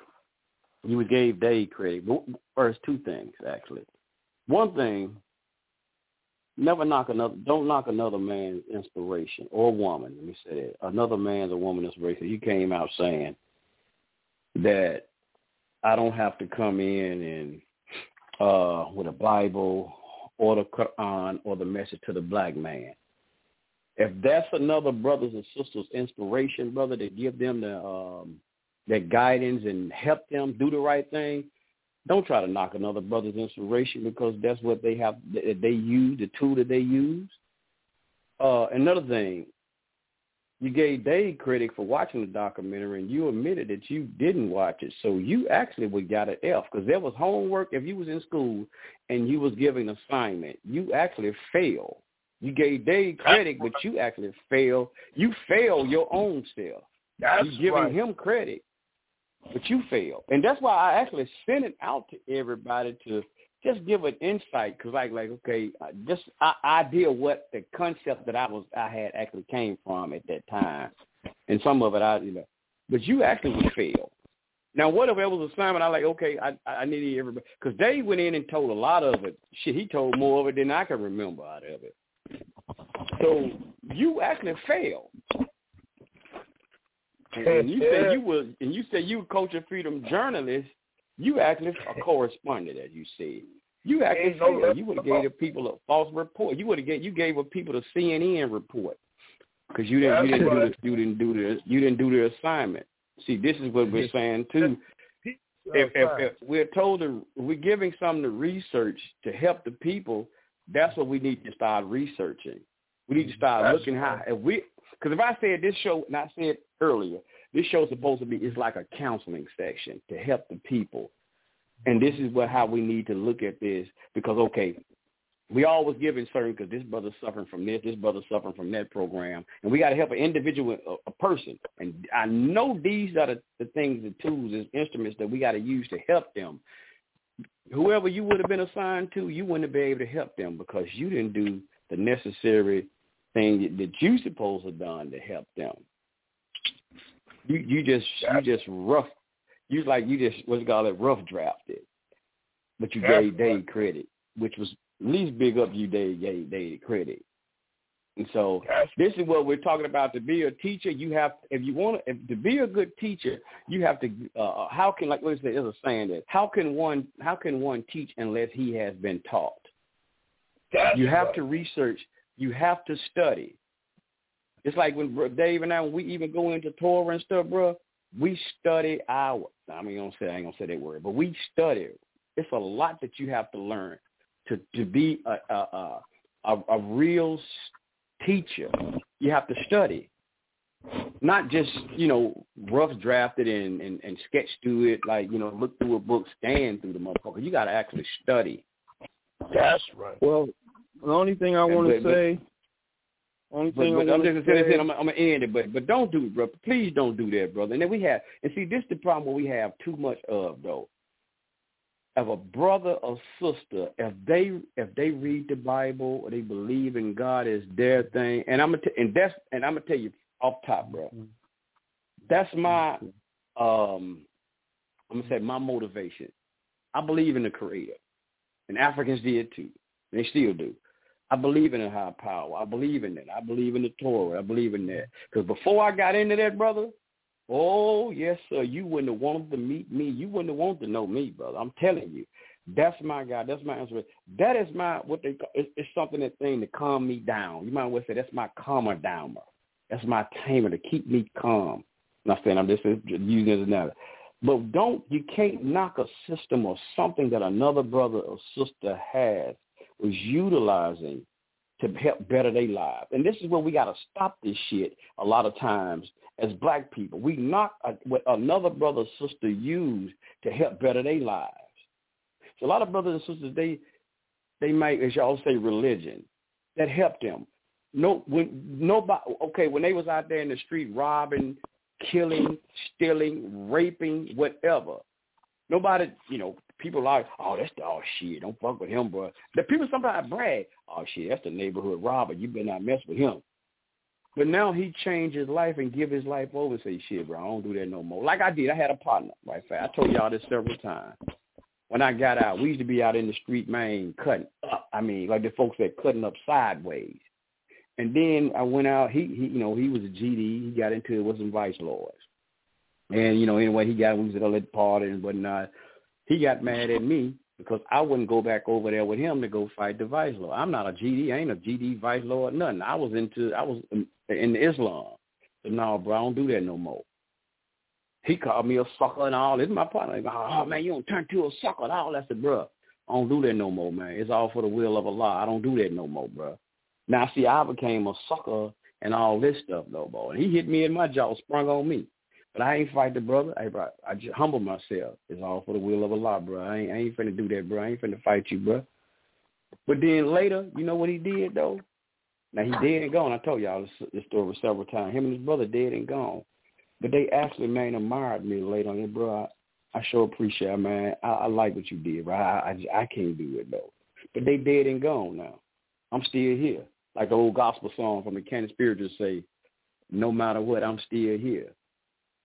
So we can't we got to stop knocking other individual brothers and sisters because a lot of the stuff we have today, brothers, we wouldn't be in a lot of the situation and, and, and doing a lot of stuff we do. Even we even though we knock a lot of stuff from Christianity. I was into a brother that said, "Who was that black minister Jesus, uh, uh, brother uh, brother Chief?" That said this, and I agree with him. A lot of stuff we knock Christianity and the church, black church. But a lot of stuff we wouldn't have today and be able to do today if it wasn't for black Christian ministers in the black church today, if it wasn't for them. They led the way for a lot of stuff. We might not agree with their doctrine, but it was a lot of stuff. They they put their life on the line. The churches was the center, the heart of everything that went down in the black community. And that's a problem today with a lot. I'm gonna read here in a minute. That and that is the problem today. Even the black church have abandoned the black communities. When it used to be in it to the black church and have meetings. The pastor would organize the community. And and let me read something right fast here. It says the black church, which had formerly been the center of activity in the black community, have lost much of its center center folk, uh, focus functions. I'm sorry, let me go back. It says has lost much of its uh, central function as a monitor of norms and values. And this is what they don't do. They have lost their way about not teaching value. The church is always, you respected the church, whether you the pastor, and they taught values. You know, you didn't do certain things because you maybe thought, you know, by the time you were to go to hell, you knew you wouldn't do things because mom them, they taught you. A lot of the values that mom and dad taught us, it came from because what they believed in. It's because what they believed in. They might have believed in Jesus or whatnot. That's that's right now that's irrelevant to me. But they taught you values. And a lot of their values came from them Bibles, came from believing in the concept of God. And and and, and they instill a lot of that in our elders. They instill that in their children. They still that in their children, and they passed it down. A lot of this stuff was passed on down, and a lot of this stuff came way from what we call Africa and those continents before we even got here. It wasn't no shit that the white man put on us. The white man actually got it. Y'all say got that shit from us. But I'm gonna read When some I stuff. came Dave, you was saying you, was saying something this earlier too, Dave. Right? But I'm gonna read it. Dave was talking about it after you did because I'm gonna throw this in. We got 29 minutes. They actually kicked me off for three minutes ago. Uh, they always do that. I don't know why. Every time. But Dave, you was talking about something in that documentary, Dave, about the middle class, or and this is a book I'm reading, y'all. It's called uh, Race, Class, and Gender uh, Anthology.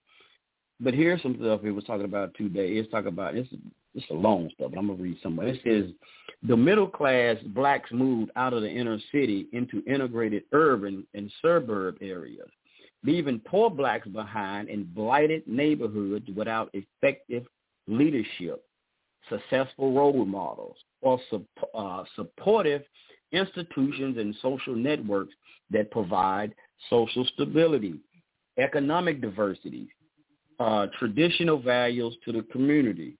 And that was I think that was the, uh, and thus with increasing isolation from the black middle class and I, um, alienization from the white communities, black inner city ghettos have uh, uh, gradually became welfare reservations. Damn. Where black youth have few, if any, positive role models, where they like access to high quality education, recreation, cultural facilities, where they do not have job opportunities and adequate transportation to uh, local jobs. And it says, and where they are confronted daily with adult role models who are openly involved in drugs, prostitution, gambling, and other forms of deviant behavior. Let me just read that last part one more time. It says they are confronted daily with adult role models. Some of these are youth confronted daily with adult role models who openly who openly are involved in drugs, prostitution, gambling, and other forms of deviant behavior. And this is the last part right here. It says many blacks in the inner city no longer seem to feel connected to each other, responsible for each other, and con- and concerned about each other. And I'll leave it at that. All right, so let me just uh, say real quick. Um, I wasn't taking a shot at anybody uh, when I said what I said about not uh, coming from anything but my heart. I wasn't taking a shot at anybody, and I do agree that I failed my assignment, and it's probably the first time I ever failed an assignment. So I'll, I'll take that as well because um, I was Plenty of it. distracted, and usually I follow, you know, right along with everything you're saying, and I usually that's probably the only thing that you sent that I didn't pay too much attention to because I was distracted. But other than that, I Uh-oh. agree with you. I failed my assignment. Uh, and other than but that, Justin, oh, but hold up, brother. You had all week. You had all week. Oh, Now, hold up. see, You remember? see. Oh, see, but see now you remember now how you got on me. You chastised me for the videos you sent me, and I took about a week or whatever. Oh man, it shouldn't but- take you that long to read and watch no video. Yeah, it but I was shouldn't going. I was, yeah, I was yeah. thorough. So you had mm-hmm. all week. You know, you might have been unless oh, you were distracted all week. I'm just, I'm just messing with you, but I'm just saying about how you, you, you had all Look, week. man, look, look, I, look. I got an F. I, I'm cool with that. Like, I, I don't get Okay. F. I don't even hardly get them Jones. So like, it's all right. I, I ain't hardly never get another F anyway. And if I do, it's gonna be far in between. I got you. I'm just, I'm just messing with you, but it, I'm just letting you know. Yeah, I wasn't taking a shot But, at nobody. I uh, was just saying, I, I, I don't have to. I'm gonna make it plain like Malcolm X. I'm coming, making it plain. I ain't got to go into a whole bunch of detail about this stuff. Like I'm coming straight at the topic. That's all I was saying. That's but, all but, I was but, saying. But, but, but, but what I'm saying is though, but here, here's here's what I'm saying, bro. Here's let me let me throw this out because you do say that sometimes. You know, you know what Dave, you know Dave's background. You know my background. Now I, I might not go into the, you know, a lot of things like scriptures on here, like I might do the tabernacle, but you do know our background. You know David said he is a, he's he, he's a rabbi. Rabbi in Hebrew is teacher, a Hebrew teacher. He teach is what he's supposed to do. He teach Tanakh. He teach what y'all call Old Testament. I do too. So you know this is our background in Israel. We know you ain't gonna catch no Israelite ain't talking about the Bible. I don't know. You might. But you know this is what we do. I've been doing that for years on here. Whether I was in Islam, even when I went even when I was in the Kemet, I might quote a scripture. This is what we do on here. And we will we'll try to bring that out to relate to because the even the Bible is a is a black, some people say an African heritage Bible. Which y'all probably don't agree with that. So we quoted something from black ancestry. You, but you know our background. I'm trying to knock, but you know our back. So even if said, well, I don't have to go through all of that. It it it's certain things don't have to. It don't need to be said. Like I said, you come in, I come in my way. They come in his way. Alpha male come in his way. You come in your way. We all got all, and we all different backgrounds and things. I mean, I don't have to knock, you know, alpha male where he might come in. If he, if uh, you know, whatever he might, whatever he could come in. But you're saying, well, I don't have to go through all, like you just said, man, I don't have to go through all of that, you know, bringing no Bible. Like it's like you almost have a problem with. It. You're not saying it, but you. No, you, I'm saying like make it plain. Been, all I'm saying is like we talk about the topics a lot, and then by the time you know, it's just like I could go right to the topic. That's all I'm saying. Okay, but that's okay, but that's you. That's fine. But like I said again, we are we are we are we're teachers at, at the Torah. I can go, I can do what they. I just they do that. You know, I can do the same thing. I can go right into the scriptures and bring. And I used to do it sometimes. I go to Proverbs and bring out something, and it still be related to something that I just don't do it as much as I used to. But I could do the same thing. Well, look, I apologize. It's, it's, it felt like I was taking be, a shot I mean, at I'm somebody. just, I'm just letting you know. We don't when you come in, we don't knock we don't we don't knock how you do it. I'm just saying this is something we have to learn as a people. Again, it, I'm just this is a lesson for all of us. Me too. We don't have to go at another brother or sister because of their foundation, and this seems to be the problem. And we talk about unity all the time. If we had the battlefield to go against I don't know. Just say, just say, just the white man. I'm just using him as an excuse. And use him as an example. We don't give a fuck who gonna be on the battlefield, what your religion is, what your spiritual practice is. We just need all hands on motherfucking deck. Oh, you can't join the fight because you're a Muslim. You can't join the fight because you a Hebrew. You can't join the fight. Oh, you RBG. We don't fuck with y'all. It's gonna be all hands on deck. This is what we have to do. The brother got a Bible in his pocket. He got a Quran in his pocket. Hey, that's his inspiration. I need listen. Hey, hey, bro, call like Malcolm said. Hey, man, you better call on your God, brother. Hey, shit, you better call on the Yoruba. You better call on the Rishas, bro. Hey, we need all them powers. We need all that force on this battlefield to win this goddamn war. Cause this devil here, bro, this motherfucker ain't playing. you see how they doing over there? We need Right. all them ancestral forces. You better call on whoever. Hey, bro, who, who you who you call on? Shit, I'm, I'm, you know, I'm with the, uh, uh, I'm with Ifa. Hey, bro, shit, call on them. I'm finna read my Torah, bro. I'm finna call on me, man, Yahweh. Shit, all right, go ahead, dog. Go ahead, do what you do. All right, Word. Hey, shit, man, we trying to win this war, bro. And see, this is I what we got got to stop doing, brother. Oh, I'm, that's I'm just, cool it's just an that, bro. example. Yeah, I'm just saying this example, man, because that's that's that's my inspiration too, man. That's my inspiration. This how I get out here and I, I help a lot of damn people, man, in the name of the Most High, y'all. I know it. I, I got it. I do it, but in the name of the Most High, that's my. Cause, cause I, I'm telling you, bro, I've been on the verge of snapping out on a motherfucker every day. But I have to realize now, bro, you don't, don't man, help, man, don't do that, bro. Yeah, right. I'm just saying. Alpha Male, I hear his Peace. voice. Peace, brothers. Peace. Yeah, yes, sir. Peace, Alpha Male. All right. Well, first of all, I'd like to thank the brothers because What's up, uh, what's going on, David, uh, Rabbi Israel, David Israel? Not much. I'm glad to hear your voice, man. To have you up here, man. Yeah, uh, I'm I'm honored to be here. And uh look, uh just I ain't gonna harp on it, but I I do come here to learn. David, when you break down them scriptures, I'm all ears. I'm writing down scriptures, verses, books, everything you say. So don't ever stop that. I'm I'm here as a student. I'm not a master.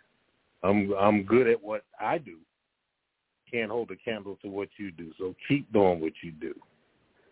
Thank you, brother. Thank you. Get that brother a line, man. yes, sir.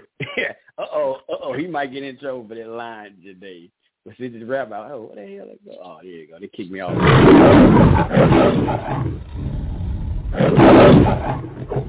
And and and, and since Alvin just said that, like I said, just for instance, that's why we was talking about Purim when we gonna you know we had that celebration.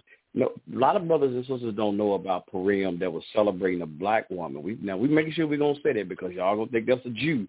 Uh Ruth was a white Jewish woman. No, there was a black sister and we just learned some history about a holiday in Israel set aside for a black sister. That's right. You know, I gave Chief Rabbi um some credit real good too because I like when he be breaking down the Torah and he be breaking down the Bible. And I told him one day that, yo, I really like how you do that.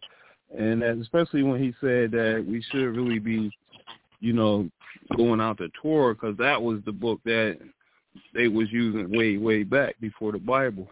Right, Chief? Uh, yeah, yeah. The, see, uh, uh, I'm gonna say it like this, Justin, and, and I love you. Now, when you're saying breaking the, the first, see, when you're saying that's the book that they was using, uh, just I'm gonna tell you something. And I love you, Alpha Male man. You always teaching, bro. I love you. And uh, just I'm, I'm gonna say this, that Bible. Bible means book. That's a Greek word for book. Now, when you're looking into the Torah, there is no such thing as Bible. Like Bible is Greek. So we only deal with a book, and a book is for Torah means teaching. So you know, so but that's the only book. The the New Testament that was came up with by by the Roman Catholic Church. And uh, that that the New Testament came up by Greeks. So you know, so that's all I gotta say. Get, that is the Torah is the book. There ain't no such thing as no New Testament. That was written by Greeks, man. That ain't, ain't yeah. That's something. Right on, bro. Yeah. So and just this, this this ain't no this ain't no beat obsession on you. It just like it just like I said. That's what we're just trying to say. This is why we have these personal choices and responsibilities. And the only reason I, I was really bringing this up is like again when we're trying to help each other, we got to try you know just really just look at it as, as a people, man, and stop going at each other because and that's the problem. And people say, man, well, religion is the problem. That's what divides us. You know, this this nation is built up a lot of lot of different cultures, uh, damn religions and everything. And they, this country tell you you had a right to choose whatever your religion is. So, but, and people, you just look, when we go out to basketball games, football, uh, different events, you don't never know what a person's political affiliation is and their religious background. You just going out to have a goddamn, like James Brown said, funky good time. You don't care what the hell they been. Y'all just had a concert, just having a ball and and and and even like with uh even at the documentary in in churches right now, we we might I might like some men Dave might talk about them and they meet there, but I, I I pass by a church every day, and they're always in the community. They're passing out food to the elders and anybody who needs food. I can't knock that. I might like, man, they goddamn Jesus shit, but listen, they're giving out food to people in need. It's a lot of these churches that does a lot of stuff for people who's in need. I can't knock that. And that if, if Jesus is that inspiration and make them get out there to help these people, hey man, more power to them on that. Now I just ain't accepted, you know, that the, the part about it. I understand about it, you know, some of the doctrine, but I hell, I, I ain't got no problem with that. I get out there with them sometimes. And I brothers I ride with, I know they be Christian. They be like, yeah, Lord, thank you, Jesus, so and so. I don't, hey, bro, don't be, hey, bro, it ain't no, and I don't go in the bank, hey, bro, I don't believe in that, bro. Don't be saying all that Jesus stuff in me. I don't, I don't get down like that. I might just say, you know, brother, I got you, bro. I know what he's saying. I understand Exactly. what he's saying. See, that's what we just got to learn as a people, man. Because you know, because a lot of brother brothers been on crack. They and some of these guys I be talking to, they've been on drugs and and they were like, man, I'm trying not to, you know, I'll be struggling. It was a struggle for me every day. So man, I I don't I, I just learned, man, a lot of shit, brother. Hey man, do if you know, do what you gotta do to not to do what you gotta do to maintain. Because some people their way of maintaining I'm thinking about this on my way to work. A lot of people way of maintaining, brother, and, and stuff in this in, in this society is using drugs. That's the way they feel that they gotta be able to function every day is being high on drugs. They can't function without this. So some people, like I said, man, they we get up in the morning, they might pray. Some people pray to the ancestors, you know, or whatever. This is the way they got to function every day, man. We living in some crucial goddamn time. Y'all already see the wars and the gas prices going up out the woo, out the yeah. frame. Yeah. You better And, stock uh, up on them beans and rice. Man, yeah, And, lie. uh, hey, Aria, some, Yes, something. I was going to with justice about the uh, Torah and and and the, you know the New Testament. When you're dealing with the New Testament, you know even in Revelations, it it it goes into you know what's going on now. You know, like they said there should be no buying nor selling. So, you know, when you're looking at that, one thing I say I like about the New Testament, and like I said, the Torah is the book, but the New Testament is pretty much just the Greek way of summing up what you know we was teaching in this, in you know, Tanakh. So, but one thing I say about New New Testament, it goes into what's going on right now with the mark of the beast and the chips and all of that. It it, it goes into like like I'm gonna tell you something. And, and you know, to the Nation of Islam to follow Elijah Muhammad, y'all know what I'm talking about with this. Elijah Muhammad said the Bible is a even though it's a poison book, it's a good book if understood. And Oh, you, when you yes, looking at when you looking at the mark of the beast and the chip and everything that's going on, heck, it's all in there. It, as a matter of Yeah. fact, it, Revelation it goes into you know the uh, it, the seven churches of, of of Israel. Yeah, and and all of those were in in in, in European countries. in So- European countries, yes, sir. And that's why I tell you, just that that's when you say, ain't the Torah the first book? Yeah, Torah is the book.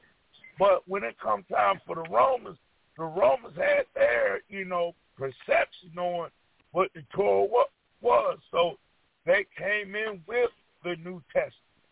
And when you look at New Testament, the the revelations, that that I'm, I'm telling you, if y'all Christians and Messianic brothers, y'all really want to get into something, you'll get into those those those uh, uh, uh, the Revelation 17, the whore of Babylon.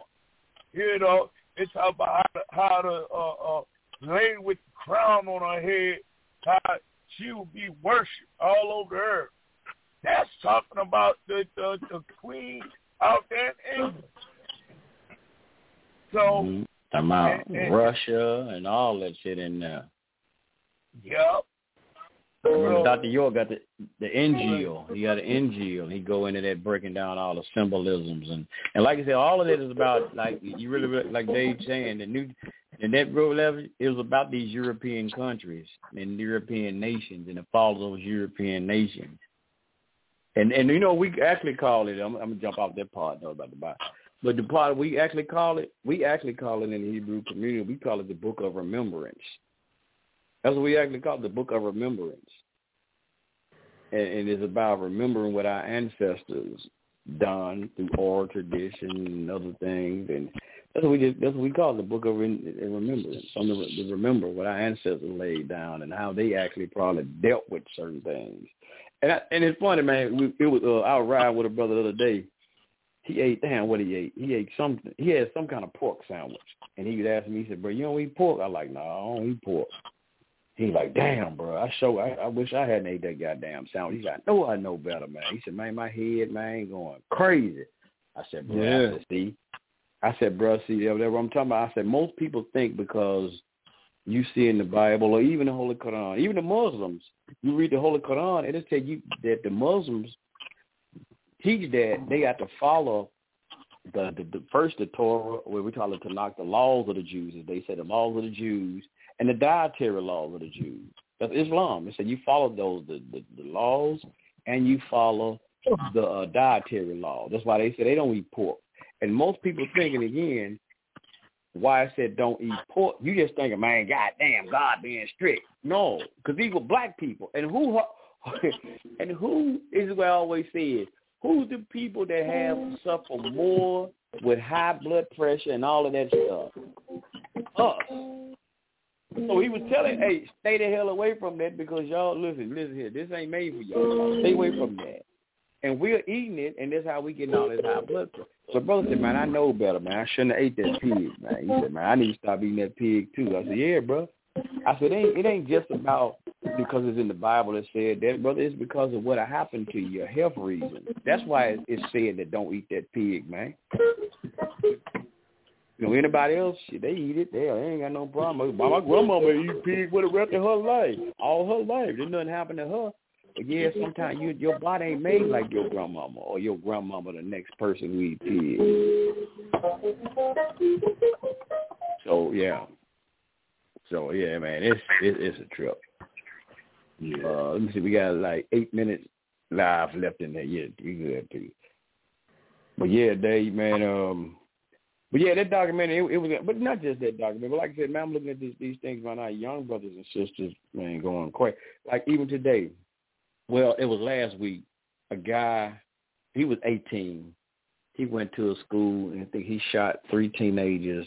He uh, underage under him. He's 18. He was under him. He shot three teenagers at a school last week. Uh, a woman went to a school today, an adult woman. They she pulled a gun on some children at school today. Um, they said they was messing with her child and she pulled a gun on them, so she's in jail. Um, there was several children, adults, la- I mean teenagers last week that had a lot of been been went to jail, first degree murder, second degree murder. Man, our children about here out here lost, man. They are going crazy out here. And a lot of things because the community has collapsed, scared of these young children. A lot of stuff. Last Sunday I was sitting on the uh, I was sitting outside reading reading and studying. Uh they uh, uh Justin, you know, we was we was gonna do the stuff about the laws of Ma'at and stuff, right? So I was sitting outside, sitting on my, my bench on the uh, in the front porch. My dog's out there, we chilling. It's sunny. Man, shit. I thought I dropped in the twilight zone and went to Russia all of a sudden. I mean not Russia, what's that, Ukraine. Man, it was some goddamn so much damn shooting. Man, it was like I was in a war zone. Man, you, my damn dog beat me to the damn door trying to get in the house. What? Man, it was, man, they was going, and I'm like, damn, what the hell? My wife even said, she said, damn, it sounds like a war zone. Man, it's, it's brother, it's it's bad. I was doing a uh, That's class that's happening here.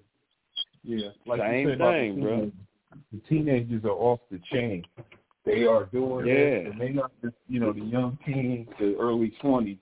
They are Uh-huh. uh, riding in you know groups and jumping out of vans and vehicles and shooting people and jumping back in and driving off. You see a lot Yep. of that going on here. And um, Yeah, they another doing that.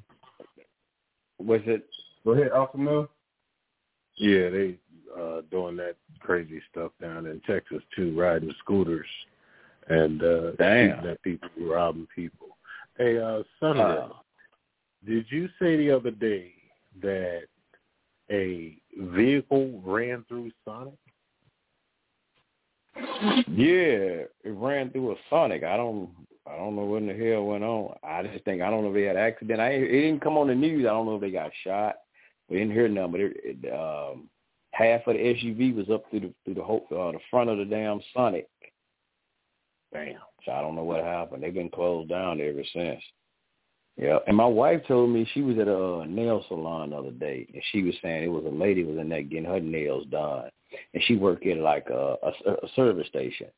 She said a little boy, she said he couldn't have been no, she said looked like he was no older than 14 years old. Walked in there and put a gun to her head and told her, "Bitch, give me all this." Excuse my sisters, but bitch, give me all this money. I'll blow your brains out. I'll blow your effing brains out. She said he looked no no older than he was 14. And she said, it was some Yep. guys outside. They looked like they was older, probably in their twenties, but the fourteen year old was the one that you know would rob her. She said, man, she was, man, you already know a gun in your head. She was scared as hell, but she said just said she was just. My wife she just kept on saying how young this guy was out here robbing. Yes, indeed. And it, it, it, it's getting it's getting But that's scary what's happening, man. They're younger and younger committing these Yeah. kind of acts of uh, and um, it's, Yeah. it's like a trend. And it's it's like what is it in their music? It's, it's on the on the TV, the movies they watch. It's filling up their head. Which uh, this is the type of thing you do. And if you can look to where we are now with the advancement of uh, grand auto theft, right? You know that video game? Yeah. that I think really have given these children a notion to do these type of acts because that video game is what you're seeing happening on the streets daily now, where people are mm-hmm. being pulled out of their car or yanked out or carjacked, or somebody jump in the car and drive off. And the 12-year-olds are doing that more and more, where they see somebody leave the car running, 12-year-olds with 12 and 13, 14, they jump right in the car and drive off. Yeah. So Hey, they, bro, let me- they, they are they- seeing it from the video game. Go ahead. Yeah, I'm, let me ask y'all something right fast. Are, are they stealing you since you're saying that? Are they stealing a lot of Infinitis and Dodge Chargers in y'all areas? Oh they man. said that the Rave, the Rave Five is the the biggest one. The Rave, the Rave vehicle. That's like one of the biggest ones. Man, it's so funny you said that. Cause, uh, matter of fact, my daughter's friend just got killed. Uh, somebody in a Dodge Dodge Charger doing hundred and thirty miles an hour in a forty-five mile per hour zone. Hit hit her SUV and split that son bitch in half and killed her and her daughter. I don't know if the son made it. Man, Yeah, and and I'm gonna tell you, Totally and my and my wife will tell you this. I don't trust no motherfucker that drives a Dodge. Yep, that's happening here. That's, that's doing it here too. They had a police officer did that. He was going a hundred and some miles per hour and hit a car and split it in half. They locked his ass up too. But I noticed they've been stealing. Like in this city, they're doing a lot of stealing. Um, what they stealing the uh, uh what I say Infinitis and those Dodge Yeah. Chargers. And what they're doing, they stealing them and going robbing people in them because they, they, Yeah. they, they I guess they the speed of them. yeah, that's like the look, like um the Fast and the Furious look. You know? Oh, Yeah. hey, uh, uh, Justice, you said something about that game, um, Grand Theft Grand Auto. Theft Auto. Yes, Are, are are those the same cars in those games? They're all kind of cars in the game.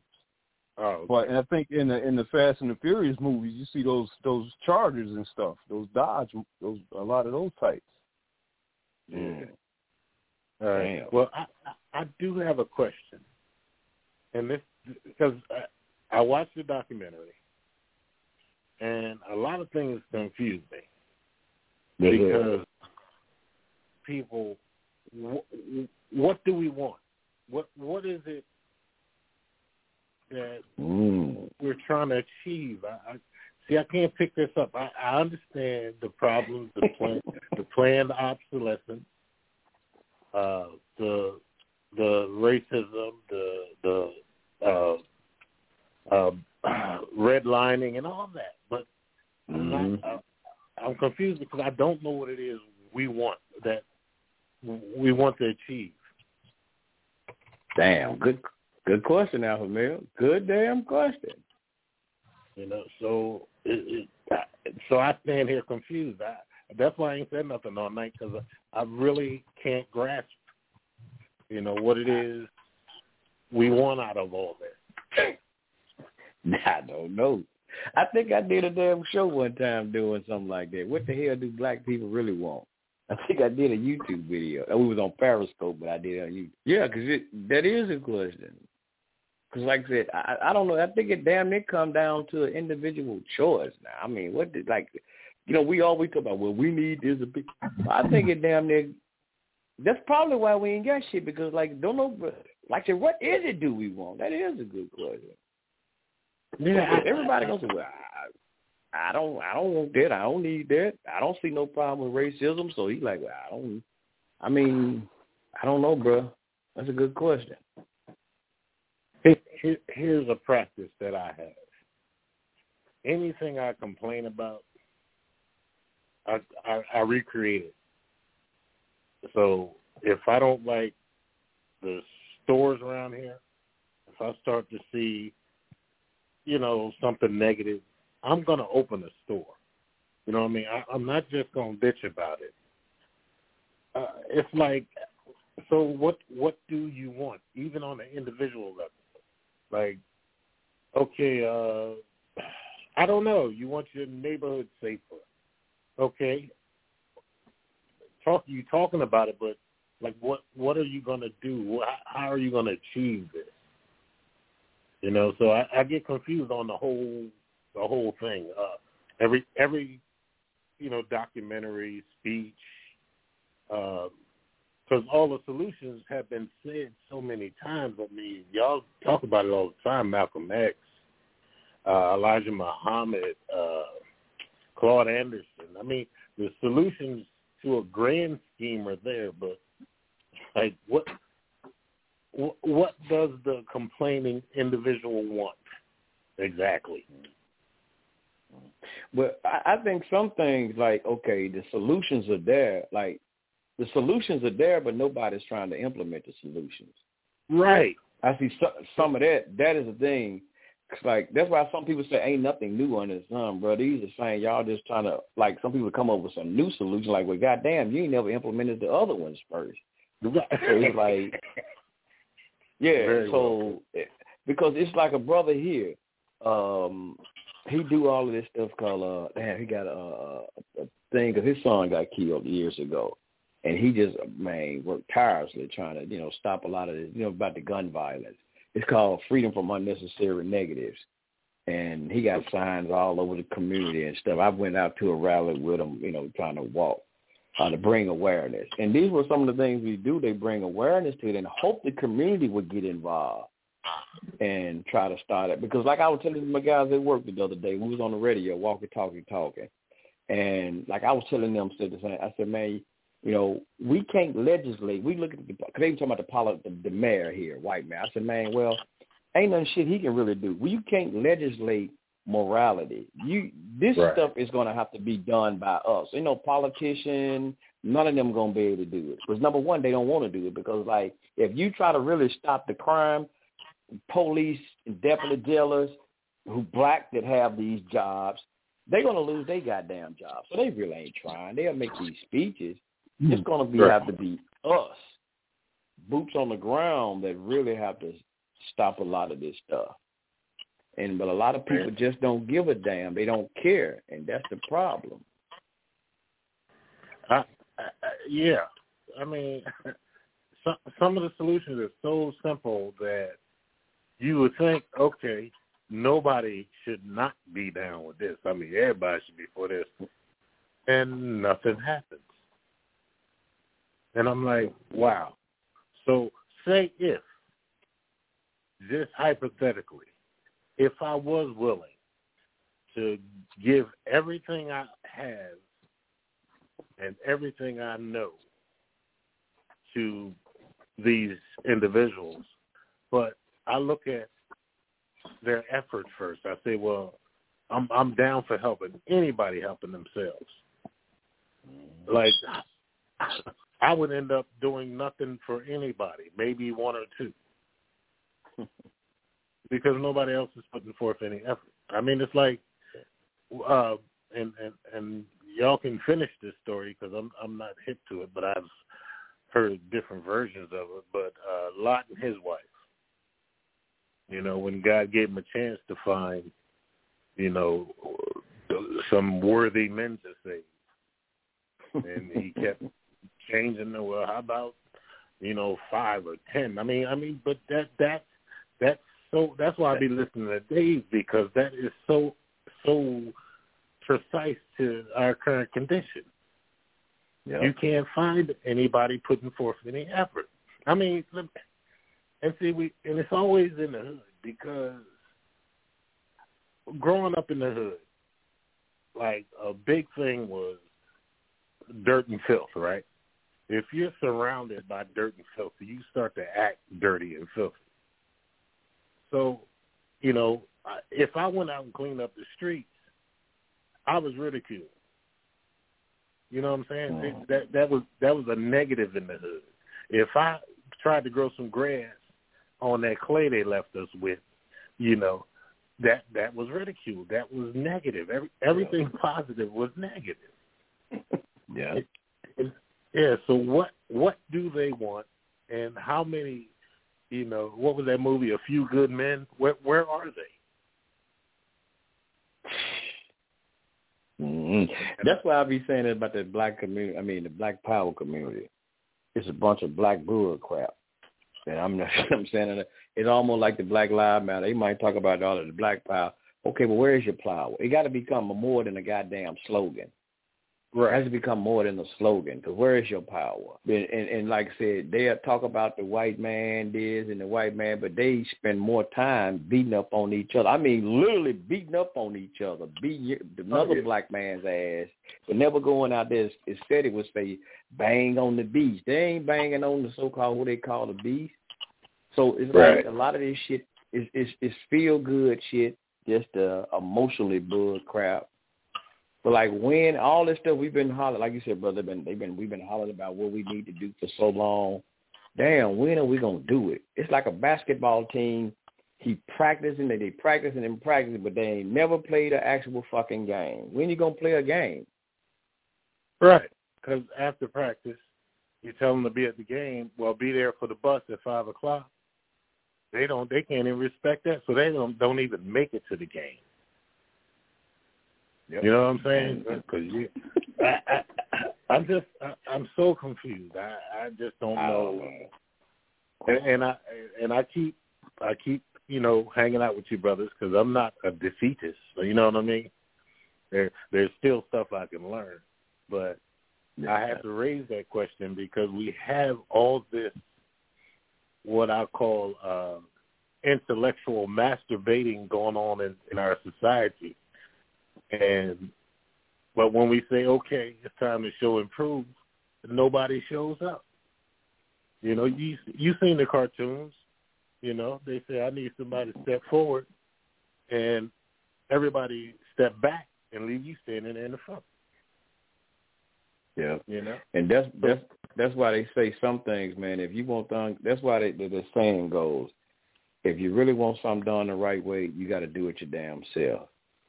Right. And it's like certain things, certain things are being done, but it's not on a big collect, a, a, a major collective or big group like we, like we thinking it's going to be. Right. That, that, that's another thing. Uh, in, in that so-called New Testament says, many are called, but only few are chosen. See, we look for big numbers a lot of times, and many people gonna say, "Yeah, I'm down with you," but when it really come down, it ain't gonna be but a few.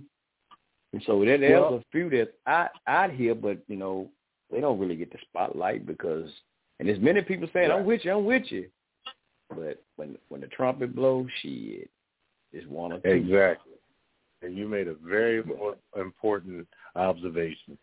The the ones that are complaining. Mm. You know what I mean? But sometimes, but, yeah. But sometimes we just have to still I don't know, sound the trumpet to, and this is what like protesters is still about. It's just to bring awareness and just in hopes that somebody, goddamn, somebody catch on and eventually come on. It's like you, what Jesse. Oh shit, I hate to use him, but it's just like Jesse Jackson said. Damn it, you just trying to keep hope alive. So you keep talking about it, talking about. It. hopefully, man, one day, because you just don't want to give up. And this Right. is why sometimes we keep doing shows just like, man, maybe, maybe it's gonna happen one day. Today may be the day. Right. Maybe it's today. And and, and that's what it is sometimes. But it there there's a few, you know, that's that's that's trying. Uh what was And- it, uh Dave, what was the thing about Elijah Muhammad said? What was it about the uh the percentage?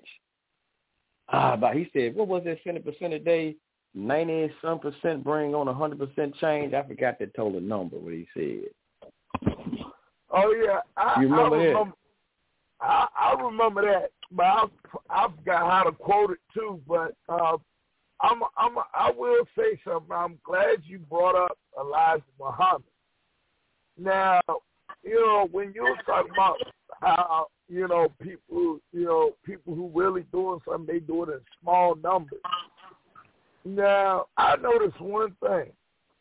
When it comes time for doing stuff, like actually doing stuff, the people who are like doing the stuff are actually doing stuff are not in like are not in the media. So Mhm. you know we're saying the people who are doing something they're, they're short in uh numbers. Like um I noticed that like last Savior's Day that you know it was at Mosque Maryam, but they usually have it at you know like a stadium or something. Now you know when we're looking at these organizations and stuff like I, I noticed one thing: a lot of large so-called black organizations, their numbers are dwindling. Ugh, their numbers are dwindling.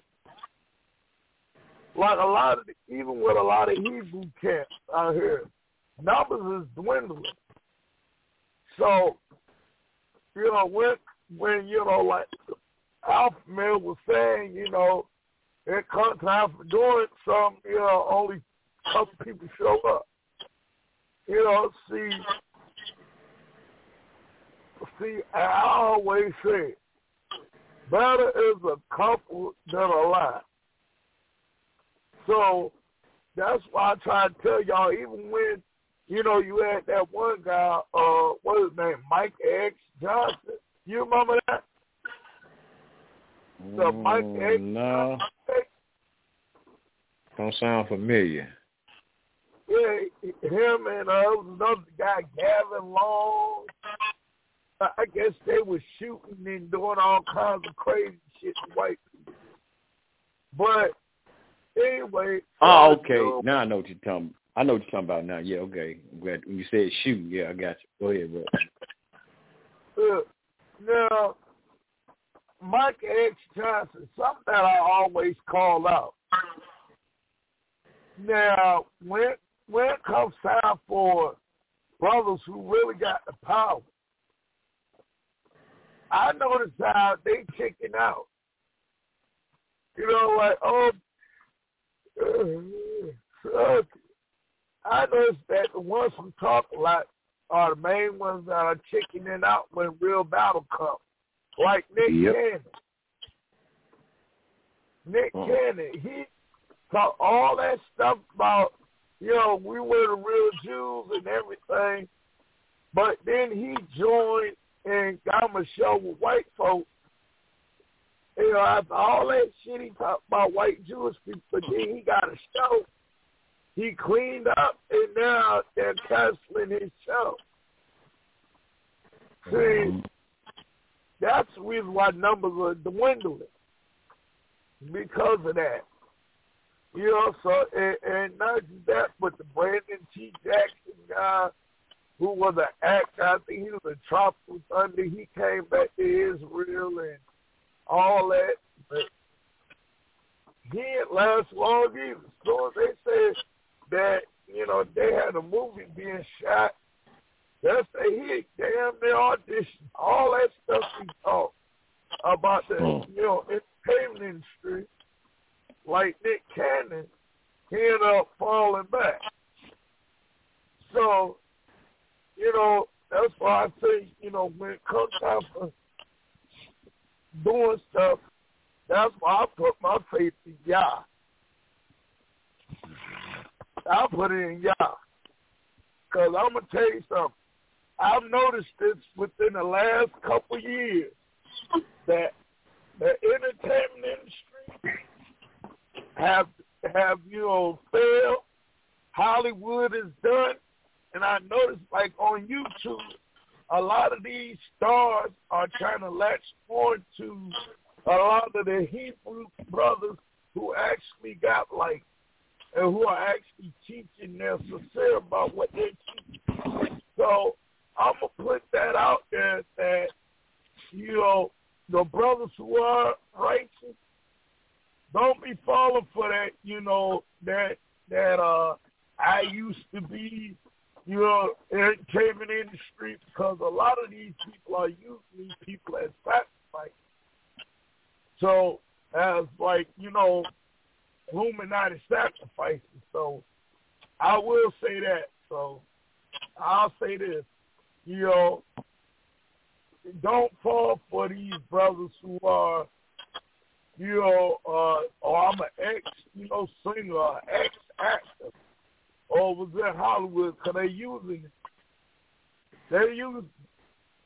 So that's all I gotta say. Be, be careful with that mm. stuff because I, I remember even Farrakhan was saying last Savior's Day that you know he would if, if his album had made it, he would have stayed in Hollywood. So, damn, you know, so y'all y'all be very careful that dude got you know brothers that do, you know got knowledge of because you know some of these people you see that saying oh they are knowledge in their culture and they're, they're the ones that could be ready to get you know, so you know, watch out for that. You know, that deception of that, because uh, you know a lot of these stars ain't just bold enough to say they're Hebrews. You know, so. Mm. And, and Dave, I found I found some with what he I think what I was what it, it's been so long. Elijah Muhammad was in the midst of the black man, and what chapter was this? Shit, I'm trying to see what chapter was. Uh, it was a chapter called the Devil, And he was saying here, he says, Allah taught me that the percentage of the present percentage of dissatisfaction is is 98%, near 100%. Present ruling power, the 100% dissatisfaction will bring about a 100% change. That's what the party was. And but like you said, at that time, you're saying like we was at a, a 98% uh, of dissatisfaction. But that, and and I throw this in, and this is what I I remember saying this years ago. Our people, we hadn't had enough. Our people being dissatisfied. That's why we don't really have the changes that we have or that we need, because the satisfaction it hadn't reached the the the, the the did more dis because you know you got like that's why they always do polling when it come down to voting polling uh like Joe Biden they come out with his his popularity is at such and such a percentage and uh, how the people favor him. It's like even with, with our condition, you might have hell, you only got like hell forty percent out of you know the hundred. They're saying, well, I don't like the way things going for us in America. There ain't gonna be no change. Yeah, forty percent. We need everybody to get on goddamn board with this dissatisfaction because if it's happening to all of us, hell, for forty percent, they ain't gonna look at you shit. Well, hey, they they seem to be cool. The other goddamn, you know, uh, uh, uh, they seem to be all right. What y'all complaining about? Uh, and, and uh Don't they have a system in place to guarantee that it's always split? Yeah. This is where we be talking about the Boule class, the Boule Negroes. Well, not the not even at that not not even at that level. Just look at you got two political parties that mm-hmm. always foment foment division. So you'll mm-hmm. never get over forty nine or fifty one percent. It's it's almost impossible. Uh, yeah, and, and, and I, I apologize for cutting in, but I just wanted to throw that in there. No, yeah, you good. And you know what? That's funny. You even brought that political thing up because we'll give eighty some percent to a party who's there to really, as now we would say, systematically keep your ass in line. And you know, eighty some percent. They don't drop below eighty two percent. Mm-hmm. Eighty two percent the party who's really there to keep your ass in check, and they lie, kill, and deceive the hell out of you, keep your ass in line. And so And that, because- that's, that's go ahead, bro. And, be, and because there's a guaranteed split, your 80% is never greater than 49 or 51. Mm-hmm.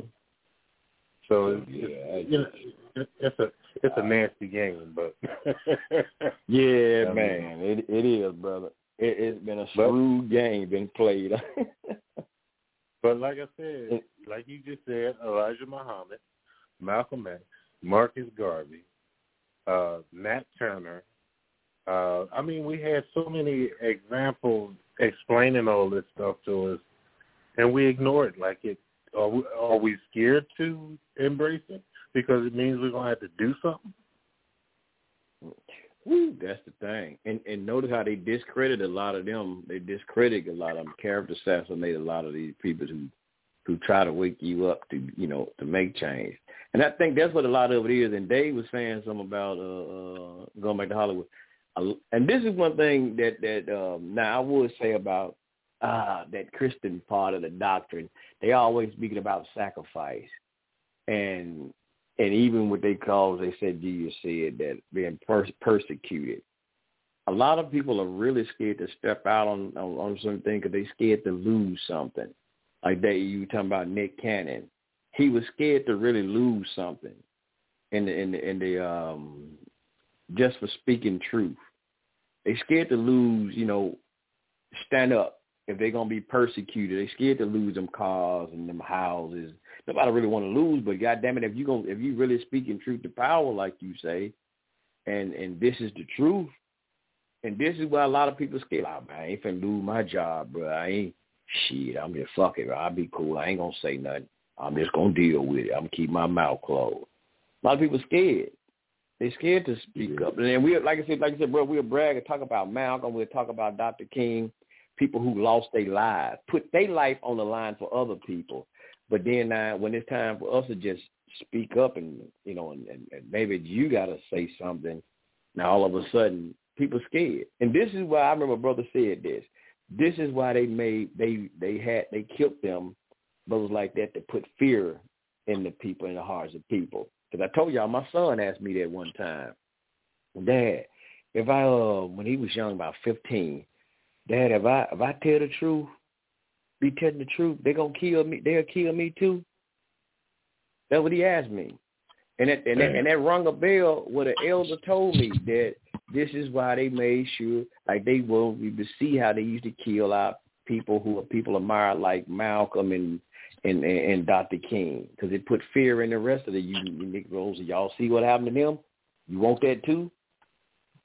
And I was like, damn. When my son asked me that, I thought about that, what the elder told me. And I had I hear brothers ask me that same shit. Hey man, so you stand up to get the truth. Like I be hearing brother be watching YouTube and then like so my my, my supervisor, you know, brother, he be saying that. Hey man, I'm surprised they ain't killed dude, man. Dude be speaking a lot of truth. I heard that. And that's you be hearing that. Yeah. Yeah. You know. And I and you know me because I'm, I'm pretty strong about bitch niggas, and that's my first thought. You know, you bitch ass nigga. yeah, that's what they think, bro. You're gonna get killed. I'm like, damn. I mean, Nah, if you do, nah. if if you do get killed, I mean, you ain't got to worry about losing what you had or getting more because, you know. yeah. But it, it, at least, at least if it means anything, you died for what you believed in. Yep. Yeah. And if they kill you and if you was telling the truth, and they killed you, the people should look, goddamn, well, he had to, he must have been really telling the goddamn truth. They had to silence him. We need to move forward with what he was saying then. That's right. Instead of, you know, like you saying, being bitching up and like, oh, shit, fuck that. They killed him. I'm to shut the fuck up. I ain't gonna proceed with this. It's like Dr. King when he was uh, moving forward, which a lot of those civil rights leaders turned on him when he started um, went with the Poor People's Campaign and started Mm-hmm. speaking about uh, Vietnam and the Poor People's Campaign. Y'all see they backed the hell away from that, didn't it? Now they was down with with the civil rights thing, but they moved away from that economic thing, economic equality. They moved the hell away from it. They shut the hell up. Only one I think that still speak a little bit and and I you don't hear too much. His name uh Reverend Barber. but I can't think of his first name. Big heavy set dude. He still uh be pushing a little bit. He was back there. Damn, I forget his name. Uh Reverend Barber or something. Yeah. But anyway, that, other than that, the rest of them, shit, they started turning on Dr. King. Man, that's why Dr. King said, hell, it's easy to integrate a lunch counter, but what about uh this economic equality? Mhm. And they like, oh shit, he got to go now. You fucking with the money now. Oh hell no. we'll let you eat, we'll let you eat a sandwich at the goddamn counter now. We ain't finna give you no equal pay. You got to go. That's right. Yeah. Yeah. But uh, I tell you, uh, it's it's it's a rough it's a rough thing, you know.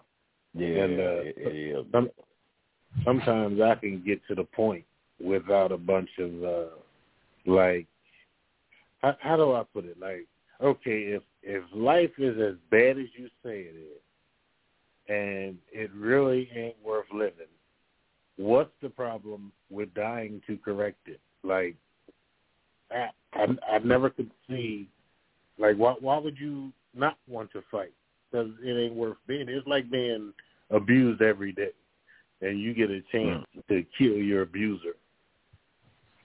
You know, Dang. Uh, you take you take that chance. You you you don't. I I, I don't know. And that's why so Yeah. many people shooting and killing in Chicago and in Philadelphia. It's But the they same ain't- they- you know. But it's they the killing same each other. 'Cause They That's killing what the they, they they feeling that same way. They feeling like But life they- ain't worth living for. It's like you know, look, I ain't got nothing to live for, so they don't have no respect for their life or nobody else's. So, But we you talking killing about a whole but you, different thing. you killing a but you killing a, a a brother or sister who's a victim like you. So you ain't solving the it that way. problem. They they see it like we all are victims and we all are going to be each other's victims. You know, it's like you know, okay, like oh, I don't see no way out, so I'm just going to go out in a bang. You know what I'm saying? Some people had an attitude. So they're not even in the class of people we're discussing right now. We're talking about people fighting for freedom and justice. Yeah, because because to say they they they say they they look at they all as victims and then I, I I- see that shit is crazy to me. Yeah. It's like, wow, That's okay, another- you you you you po and then you gonna rob another po individual. Shit, he ain't got Right. nothing because you already know he po like you. He in the same project as you. What more he got that damn it than you got? You're both of y'all living in the project, waiting on a check every month. Hmm. So They how much you expect to like get? if they think you got money or they seen you go in the ATM, just like the 69 year old gentleman who went in the ATM and uh, a young man robbed him and sh- uh, well actually shot him before he even got the money, and the money was sitting around him and on top of the ATM, but the man was shot while he was retrieving money out of his own, you know, bank in his neighborhood where he lives. So people are opportunists. That young fella didn't wait for a white person or somebody else that came out of a, uh, you know, a high priced car to go get some money out the bank. He waited for the first person that he saw was vulnerable enough to rob, like an older man that he knew he probably can beat up or knock over the head or even pull out his little punk ass gun and shoot him and kill him and didn't even take the money And then he was caught down in Delaware somewhere. This young man was caught uh, in another little state, a couple states away or a state away or so, and was picked up, you know, for doing that crime. Well, understand check this out. Now, even some of these dudes on the street, only gang bangers or whoever, they always, man, yeah, the white man got us fucked up, man. The white man got this here against us. He's doing this against us. Okay, if you know that, then right? Why you not? And you know he's the ones with the power. Why don't you go after the motherfucker with the power then instead of somebody who powerless just like you? Exactly. Amen. I'm saying that don't make no sense. Okay, if I'm in the project, I know you don't. Only thing you get is 165 dollars a month. I only get 165 dollars a month. Me robbing you for that 165 dollars you got ain't gonna get me out the fucking project. Mm-hmm. Yeah, you got a ghetto no mindset somewhere. You got a ghetto mind where your whole mind is just not normal as far as the standard of regular people. So your ghetto mind creates this whole world that you live in. And a lot of it have to do with just general things in your little world. And a lot of people get into bike riding and riding dirt bikes all through the hood, popping wheelies and disrupting um traffic. And then you get 10 or 15 of them at a time, even more than that at a time, be hundreds of them sometimes. But you get this attitude of this this type of mindset where you're just to disobey all the laws. You're not going to comply with any standards of anything that to do with the norm, and you're going to violate and challenge law to chase you or to, to arrest you or do anything. It's like this mindset that gets created from living in a confined area called the neighborhood or the hood in a black community creates this different type of attitudes and thoughts and ways of thinking and speaking that when when the when the speech comes, now it's a whole nother world of speaking and if you're not in that world, you can get caught up because you don't think like they think. You don't you know, you don't um solve problems in a simple way of just a violent measure. You try to think your way out of things, but other people don't. Their whole thing is quick, fast, in a hurry, and they it's it's, it's constantly you know, is constantly not in a way of righteousness. It's going against good and, and righteousness. You know, like you know what I'm trying to say, fellas, right? Yeah, but but check this out, Jeff. Check this out now. Okay, like I said, a lot of these street dudes, they they they they say the same thing. The white man is in power. He's running shit. They a lot of them know this shit. They just ain't automatic. You know, they don't just come out all the time like the Black Power community just talk about it, but they know it. But okay, here's the situation. We in prison uh, we in prison. Me and a, I'm gonna use me. I ain't gonna use y'all name. Me and a couple other folks. We got some out of prison God. What good is is me in prison with these other four or five guys and whatever? Me stabbing the hell out of them, killing them. Why don't we plot up to get this goddamn prison guard with these keys? He's the one got the keys that's holding us in there here. You go.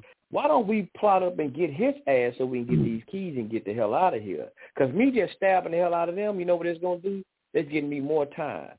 They got me another murder. I'm already in there on a murder charge. They got me another murder charge. I stabbed, and there's another murder. I'm only gonna be held in there even longer. Like, damn, you know what, bro? Hey, bro, this motherfucker the one keeping us in here. You know what? That's it. Let's plot up and get his ass.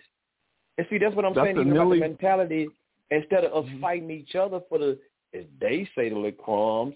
If if this the white man that put this thing in, he's holding the keys to us stopping us from being financially, you know, whatever this grabbing this financially foothold, we need to be like, hey man, look, bro, we've been battling each other for the longer, bro. We still ain't got our D project. Hey man. We talking about the white Really, man that got the bro. Why don't we go after this motherfucker, bro? And we both can eat. Cause look, he got all the money. He got a billion dollars, bro. Look, you can get Yep. half. I can get fucking half. And we straight. that would be ideal. You know, But and that's the I was going mentality to we say about keep looking at. Neely But it don't happen. Jr., who wrote the book, The Compensatory Code System, he often speaks about black people all being in a prison. He said we're all we're all in prison, all of us. And he said we're just in different cell blocks. So if one of us does something to another one, then we just we're not doing anything because we're not developing a plan to get out of this situation at all. We all are in the same boat. We all are in the prison. We're all in different cell blocks. So, you know, there's a lot to be said about how we don't recognize or use our minds. You know, we just use the mind they gave us. It's like I had said a long time ago about how the creator created the black man and woman and the white man made niggas.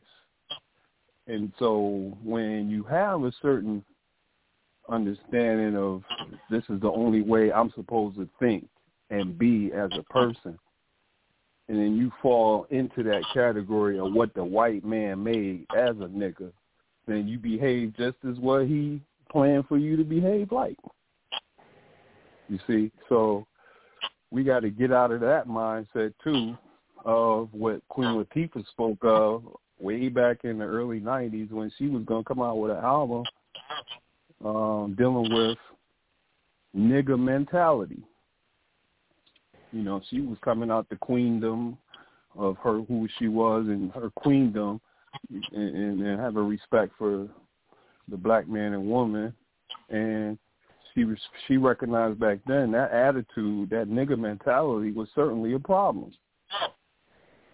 And that when we have respect for one another, we treat each other with the values of, you know, uh, of love and respect for each other as as brothers and sisters, and not niggas and the other word they use for women. And that's what we've come down to and been reduced to is B's and N's. And that's how they these people out here are speaking towards one another all day, every day. And sometimes the last word a girl might hear is B before she dies these days because last year 65 black women was killed in Philly now because they are not acting upon their femininity as much as they should.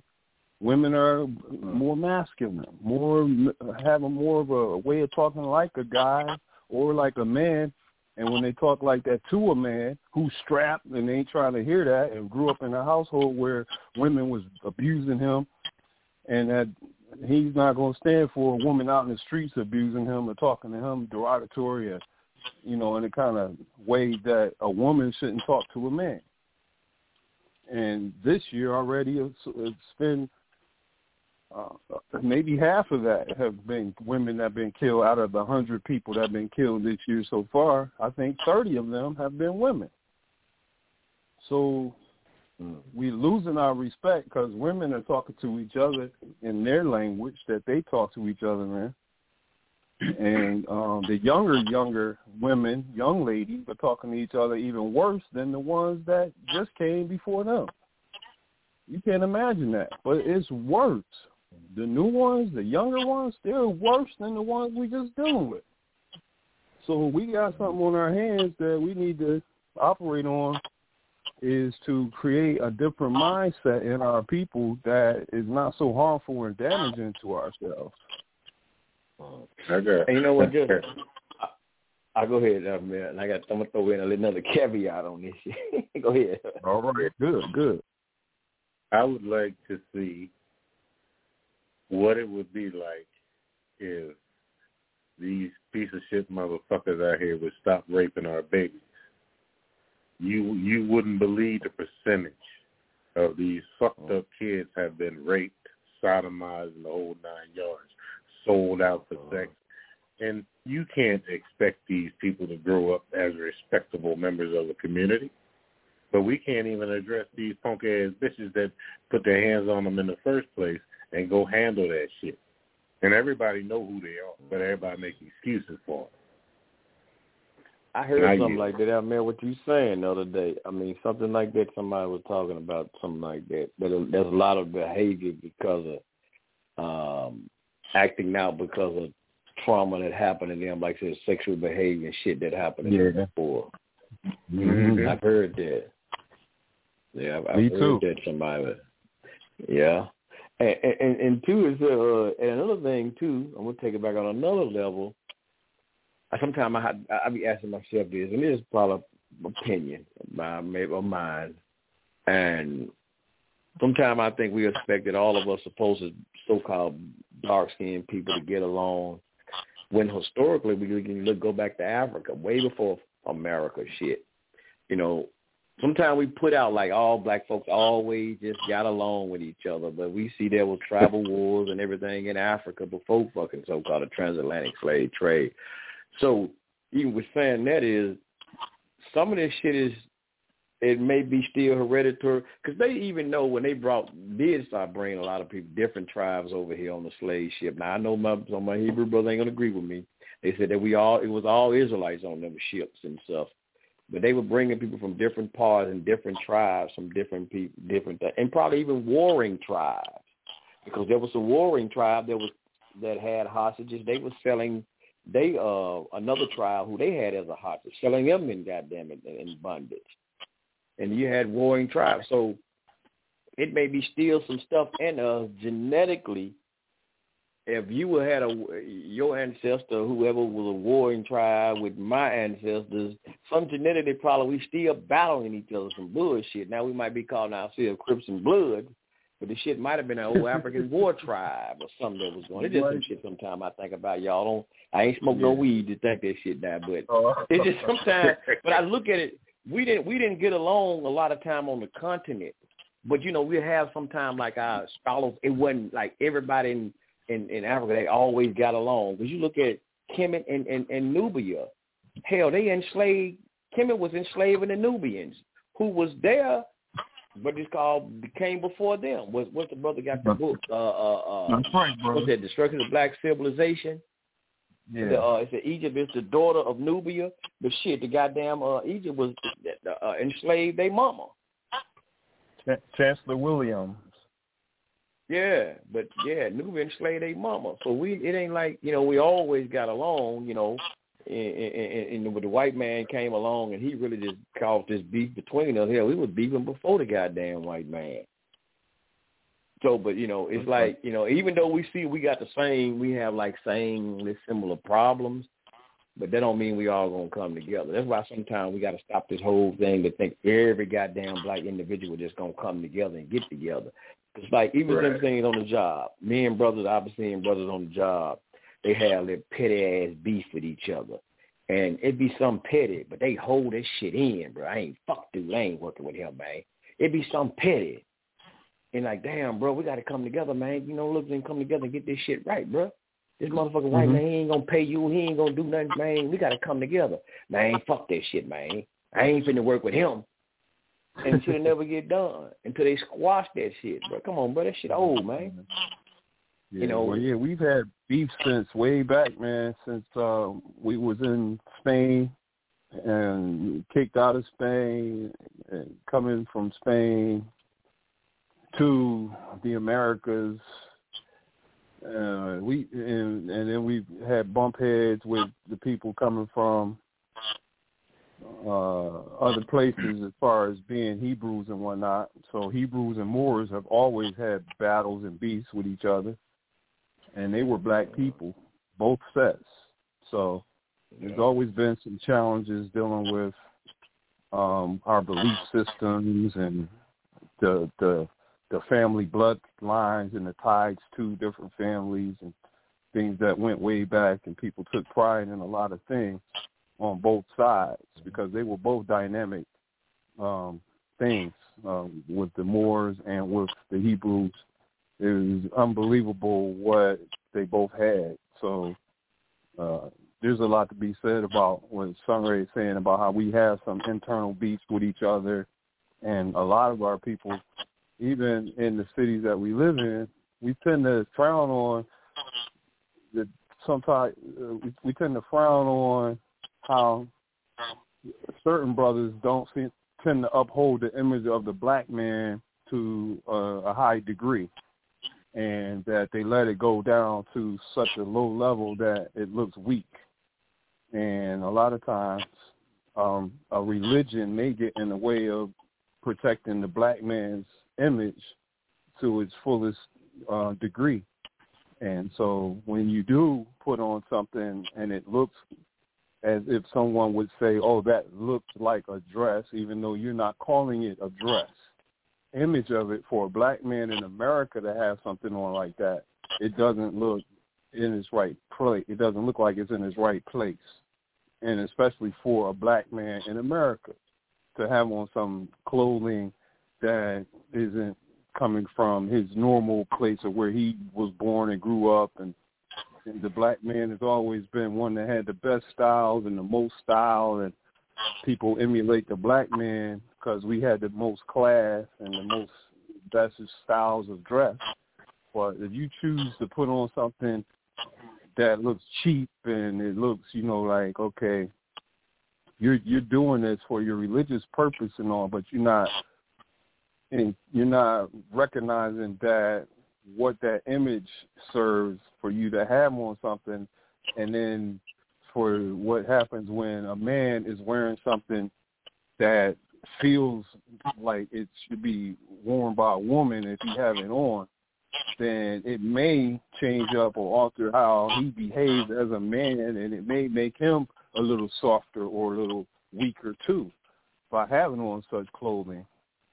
So Hold you up, know, Judge. You, it- kind of losing the hell out. Judge, you kind of Yeah, losing the hell I'm- out of me now. Cause what the he- hold up? What religious brother wearing a dress? Hold up, he kind of lost me there. Well, Maybe I need to you smoke know me how- a blunt. you know how in the, you know how Muslims they they have on the, the clothing. It look like they got on like a long article of clothing, but it's like That ain't it look like a that don't look call nothing like no dress. That That don't don't look nothing like no, no, no. dress, brother. No, no, That's no. a jolly. The image of it. That's a the first time I ever that seen something like no, that. that don't look like no dress, brother. Everybody. No. That's a. That, that's why I said you lost me with that. I thought that what you was Yeah, saying, but, you lost me. Yeah, but y'all, you That's don't you you don't see the depth of what it is, even if you agree with them wearing that type of articles, those type of clothes. But, but, but you well, okay? That's a, most of it is beer or something like that. Or, I forget the other name. They got different kind of jalabiya.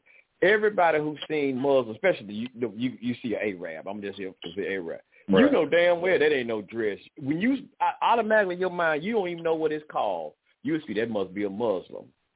Yeah. Because even Africans, even Africans wear it in Ghana. They wear those long garments. You don't see. You But don't look, even think when dress.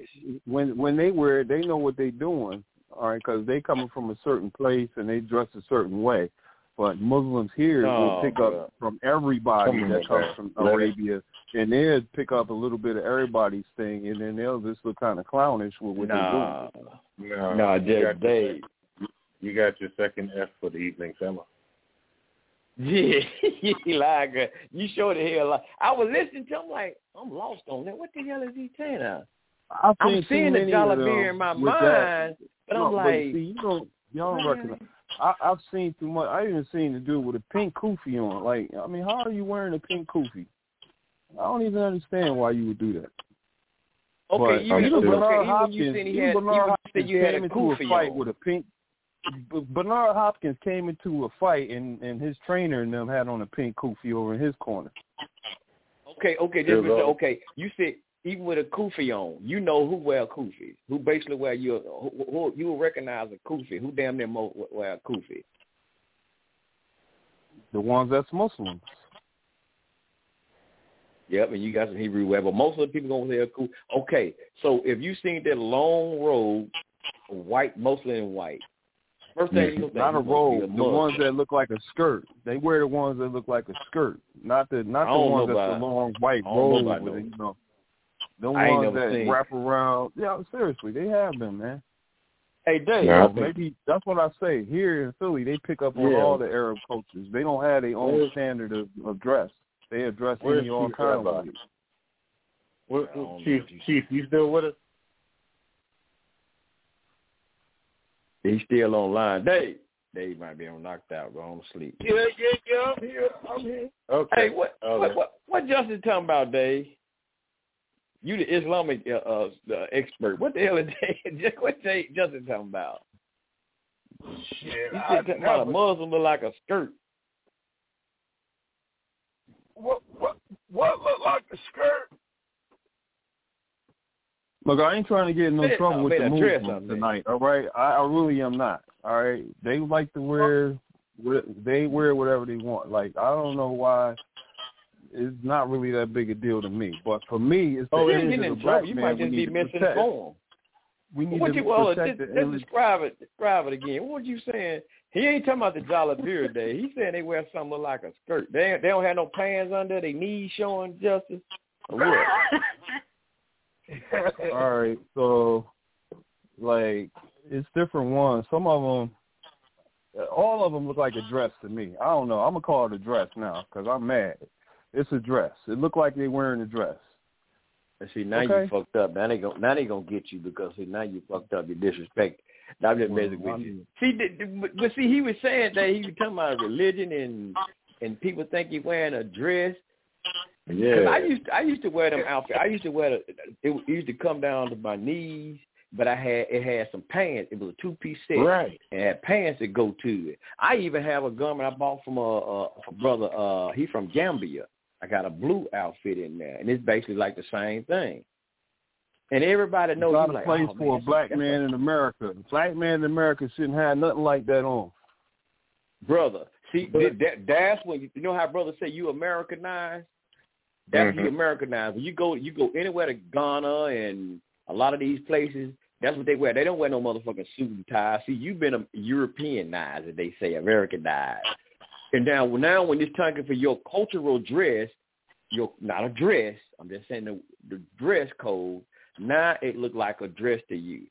Dude, come on, bro. It didn't look you like a dress automatically I was see small. that that don't First that time I not a a black dress. man in there, I thought he had on a dress. I don't care. I, Okay, let me ask you something. When you when you see Oh, when you no see pictures bar. with the brothers in Kemet, when you see pictures with the brother in Kemet, what they had on, with the aprons and stuff on. Okay, I guess that was a mini skirt then, wasn't it? No, bro, it didn't look like that. It looked like just There like wasn't no mini skirt? like. No. That was appropriate Yeah. for where they live. It was real hot. They had on a little short, little joint because they was masons, and so they just kept everything kind of where they could stay cool and wouldn't have to put on a lot of clothes. No, wait a minute. dude. Uh, Oh, Jeff, Over on, here, you don't need all that on all day, every day in the summertime. Got all these skirts on all day. That's their Uh, culture, bro. See, there again, you can't tell Yeah. nobody what they're wearing. They culture, bro. See, you out of okay, you out of uniform. I When you put on that when you put on that three piece suit, you out of fucking uniform. If you call yourself an African or whatnot or whatever, I don't know where you come from, where you came, uh, but you out of you out of uniform. When you The see black when you see man me and created the Dave, three-piece we have on suit concept. fringes. The black man. When you see me and Dave, we have on three-piece something suit. called a we call something called fringes on the four corners of our garment. Yep. and we have on fringes, a part of our culture. So what We- what part? What, what's your culture and what's your dress code? Tell me. Every Maybe every every out. every dress code or style you ever seen, the black man started it first. So when you seen the three piece Um, suit, we had it first. Oh, okay, so the, the the the clothes you talking about the Muslim wear then, right? That's the black true. man that too. it. He had that over in uh he had that in Spain and all that too. Sure, sure, yeah. So how is it now a dress then when they wearing it now? But at first it wasn't a dress. Unless you're saying that man who started it first, he was a homosexual Muslim or something. All right, so no, I'm saying that like, all right. So if you have on something like that, right, there should be no chance that nobody gonna be gay here because we all Muslims and all that. But look, I've seen where these ones that was Muslims, they now they not they seem to some somehow not be um all the way men anymore. Like I don't know what happened. I know they've been a lot of them been to jail, and a lot of that's been happening over here in Philly. When the black men go to jail a lot here, so in jail, I don't know what's happening in there, but it seems like when they come home, those ones that used to be more strong, tough-minded, and strong, like presenting themselves, now they gotten a lot softer or weaker looking. Oh, I know Hey, who did- you talking about. Those are the brothers from the uh, Homo Jihad. But you know, I, I be seeing like I be seeing these. I be even I be seeing them. Even Yeah, no. having a little pink, like got pink in the sneaker with the pink kufi and the little pink going. You know, I mean, I'm just saying like, what has happened to the Muslims? hey, But Jeff. Hey, hey, Go. Jeff. Hey, you know what though?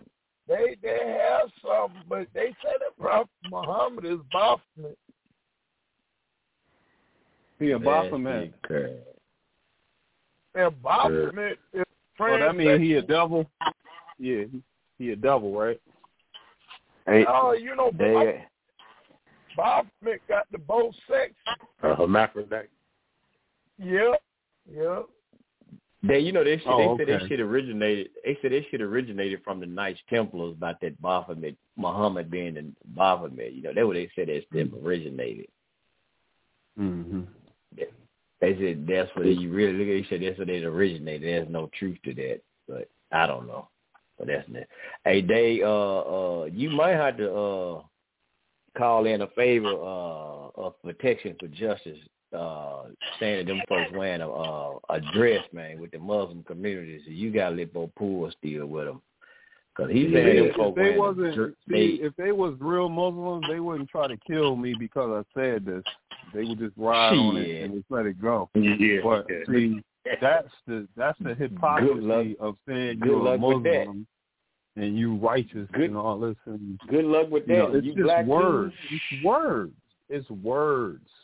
It's all So- Hey, did, just you never heard of a dude called Salman Rushdie who wrote the book uh uh uh goddamn Satanic Verses. Yeah, No, I I was didn't. that too. The Baphomet. He you wrote remember you remember that day? Yep, and he You remember that one day? Yep, and he wrote about it, and they tried to get they they, they he had to go with the protection. So justice. Somebody So said the Prophet saying- Muhammad, the Prophet Muhammad, he married a six-year-old, and he, I mean he married a nine-year-old or something too, or a seven-year-old or something, right? Or a twelve-year-old, a nine or eleven, twelve, whatever, about two or three girls, right? She was some. Then he What then he had Aisha? sex with the nine. He had sex with the six-year-old when she turned nine. It was something like that. Yeah, something like Okay, that. all right. Yeah, So- it was the same so- one. He ain't so- married. he ain't married but one so- underage, I think. Hey, Yeah, okay. Okay. All right, that's that's a great person to follow. You want to be just like him. Yeah, I- uh huh. I- Yeah, uh, that's a great person to follow. Be just like him. Oh yeah. Mhm. So you trying to get your ass whooped now? you see, so you keep on Yeah. look, he keep on saying he ain't trying to get into it, but he keep on goddamn it getting himself deeper in trouble. It's after ten o'clock. uh, about about Yeah, you know this minutes this Muhammad. He had this black dude that was his Uh, slave, his personal slave, uh, right? You still Yeah, record call him that, Bilal. They hear you. He was, Yeah. his, he was his personal Yeah. slave. Yeah, For the first one, they had slaves. Then Yeah, Bilal slave- teaching righteousness and told him like what he was doing was wrong, and he pretty much you know gave him all of that knowledge. Huh. No, But which uh, which which which Muhammad you talking about? You know it was it was it was two Muhammad. the one that enslaved, you know, the one that had the black man Bilal as his slave or whatever, made him recite the That was something, the prayer or something. That like was- that. There was a actually uh Muhammad Ahmed. There was a crusader, the European uh Muhammad too. That most people said there was probably Muhammad, but there was another one, two of them. Because they call him Muhammad the Crusader. Oh, It's the one that people like they about the one. they spread Islam with the sword. That was that motherfucking. That was that one. Okay. Just you better you better tread light, just because you know you know the Taliban. You know do know your partner, your president brought uh uh uh what's them uh what's they call them Al Qaeda over here, the Taliban. I mean, Yeah. that's- you know he Okay. have brought them over here, though. Oh, They, Your they president. just call them, they just call them Black Lives Matter and uh, Antifa, but they even had a meeting with Al Qaeda. So yeah, same people. Damn. Mhm. So justice. So your people, I don't your, your president brought them over here. Well, I mean, if they want to come my way, then you know I I move real quick and in silent, so they they'll be all done with. Like you gotta really be better than um. Hey, You, you gotta be good to get me, cause I'm pretty bad. I'm like a ninja. Okay. Yeah. If I even detect you coming at me, boy, I'm gonna sneak up behind you. Okay. hey, Mm. Ju- Well. Hey, hey, bro, Alphamel. Yes, sir. Yeah, you breaking up all day. Yeah, you know, one thing about it in Philly, they they real crazy. I got a cousin that lives You Philly. right. You right. They crazy. They are crazy. Go ahead, Dave. Talk about it. Nah, they crazy.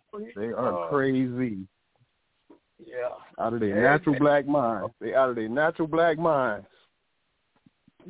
Hey, hey, brother. Check Yes, sir. Check this out, Alphamel. This this kind of this kind of funny since we talking about the Muslim. Then, then Trump put a then Trump have a Muslim ban, letting let, let, some of the Muslims come in America, and then he leave out. You got a president, I ain't gonna say no name, who actually bringing the goddamn people over to America, the the the, the ones who they said was terrorists. You The Afghanistan Afghanistan's in there? You are exactly right. Mm, that's that's fu- okay. He he he was stopping the the migrants. Well, as they call them, migrants. All them people from flocking in here. Um, soon they, you know, Trump kicked. You know, well, you know, they said, "No, you can't be the president no more. Let them, let them folks in here." It's like, Did you see goddamn, him trying everybody to he block said them? don't come in. They want the motherfuckers in here. Those white Mhm. people was on the border. They was on the border of Poland talking about y'all Ukrainians can't come in here. They was on horses with whips trying to keep them back from coming into Poland. I ain't see no shit like. I don't know. I ain't seen. No, I ain't see that. You, you I'm got to just send us the video. I'm just joking. I'm just joking. That was what happened with the Haitians. I mean, the people who Yeah, came from what you that- call it. Remember? That, they didn't funny. do that to the white people. That's real funny though. We're trying to have a legitimate conversation about shit that matters, and black people just want to clown. Mm-hmm. Come on And now. then who just a little did- something. Go ahead. And, and, and no, even though you joking, who was the president in charge who did that? Donald, Donald Trump, Trump. did that. Yep. Oh, Donald that, that Donald Trump did that. Yep. But I promise, I thought that man was going out of office then when that No, shit he wasn't gone yet. I don't think. I forgot. You might. Uh, no, I think Trump was Yes, still the yes, he president. did. That, that happened last year. hmm No, Your I partner. Trump Kamala Harris was in office. Because remember they were saying why don't because we were talking about why don't Kamala Harris go down? No, he put Kamala Harris up to go s- do some speaking. He sent her black ass out. where I can't. I don't know if she's black or not, but he sent her out to go do her. dirty work. She uh Yes. Indian. Chief, you breaking up. She's supposed to be East Indian or Pakistani or something. But she ain't Oh. She's a shep. She's a shepherd for the devil. Yeah, yeah. But damn, damn, Justice, that's that's crazy, man. They they What's whooping that? folks. Now the racist the racist dude didn't do that, but the man who's supposed to be all about black folks who gave him the election, you know, he didn't say nothing about them down there with like say horse and horses and whips down there. that was Trump. Y'all forgetting Trump was still the president. Now I might be wrong, but I'm I think that Trump was oh. still the president. No, you, It you most wasn't, definitely uh, wrong. under Biden. Y'all got to go back and look. I don't. That was last. that was that was last year, brother. I, all right, I'm gonna go ahead and pull up the facts then, because I don't know. I'm gonna check. Go ahead and keep talking. Now, how can we? How how can we defend something that we don't know? That, that that's oh amazing. well, I mean, sometimes people have dates wrong. Maybe it was a few months that separated what happened. Like the incident could have happened in in Well, November, and what I- you know, what I Trump try was to still do- the president. what I try to do is, if knowing there can be an error, I wouldn't argue about it. I say, you know, brother, you could be right. Let me check into that. I don't That's defend kind of what I'm doing now. Go ahead. it, but uh, So you you was trying to say all three of us was wrong that really don't Mhm. mess with Joe Biden. Um, all the guys that really just don't, you know, ain't on Joe Biden team, we were wrong. And you were right because maybe you just so happen you support Biden and you got to be right. Maybe No, that's what it was, that. just. It wasn't about Oh. the facts, you know. You just got to stick with you. Did I understand? You know, you gotta you gotta stand by your team, man. You know, win, lose, or draw. If they win the Yeah. Super Bowl or not, you still keep up with your team. I, well, I understand that. Good. Yeah, Yeah, yeah. you know you could fact checking this too, Sunray, because ain't no sense in me just doing it. Um, I know you I already- got the ability to do this, and you probably already did. I already probably that I'm, No, I already I'm know. probably already. So what? What was the date? What's the date when it happened? He, he already told you who was president. No. What date No, did that the happen? of- That's The, the burden of proof is on you, brother, not me, not on us. all right. That's right. You're right, and I'm trying to find it right now. So that's fine. That's fine. You the def- you the defense attorney. We already we we we don't have to go find no evidence. You yeah. Know. See, we the one arrested the we the one who wrote the report up. We went out here and apprehended the criminal, wrote the police report up and locked his ass up. So it's on you to defend the, the criminal. So you got to do What the evidence to defend your client. You're right about that. what what they call our people when they uh trying to get somewhere uh 'cause I need one specific word in order to get this fact out. Uh what do they call our people when they uh leaving one place to go somewhere else and they ain't got nowhere to live right now and they living under the bridge. What they call them people? Refugee. There you go, refugees. That's the word I need. Ref. yeah. And that's what we're classified as. Mm-hmm. We're not Okay. citizens. We're we're not citizens. We're refugees over here. Yep. Okay, according you guys George was Bush. right. It was under the Biden administration. Y'all right.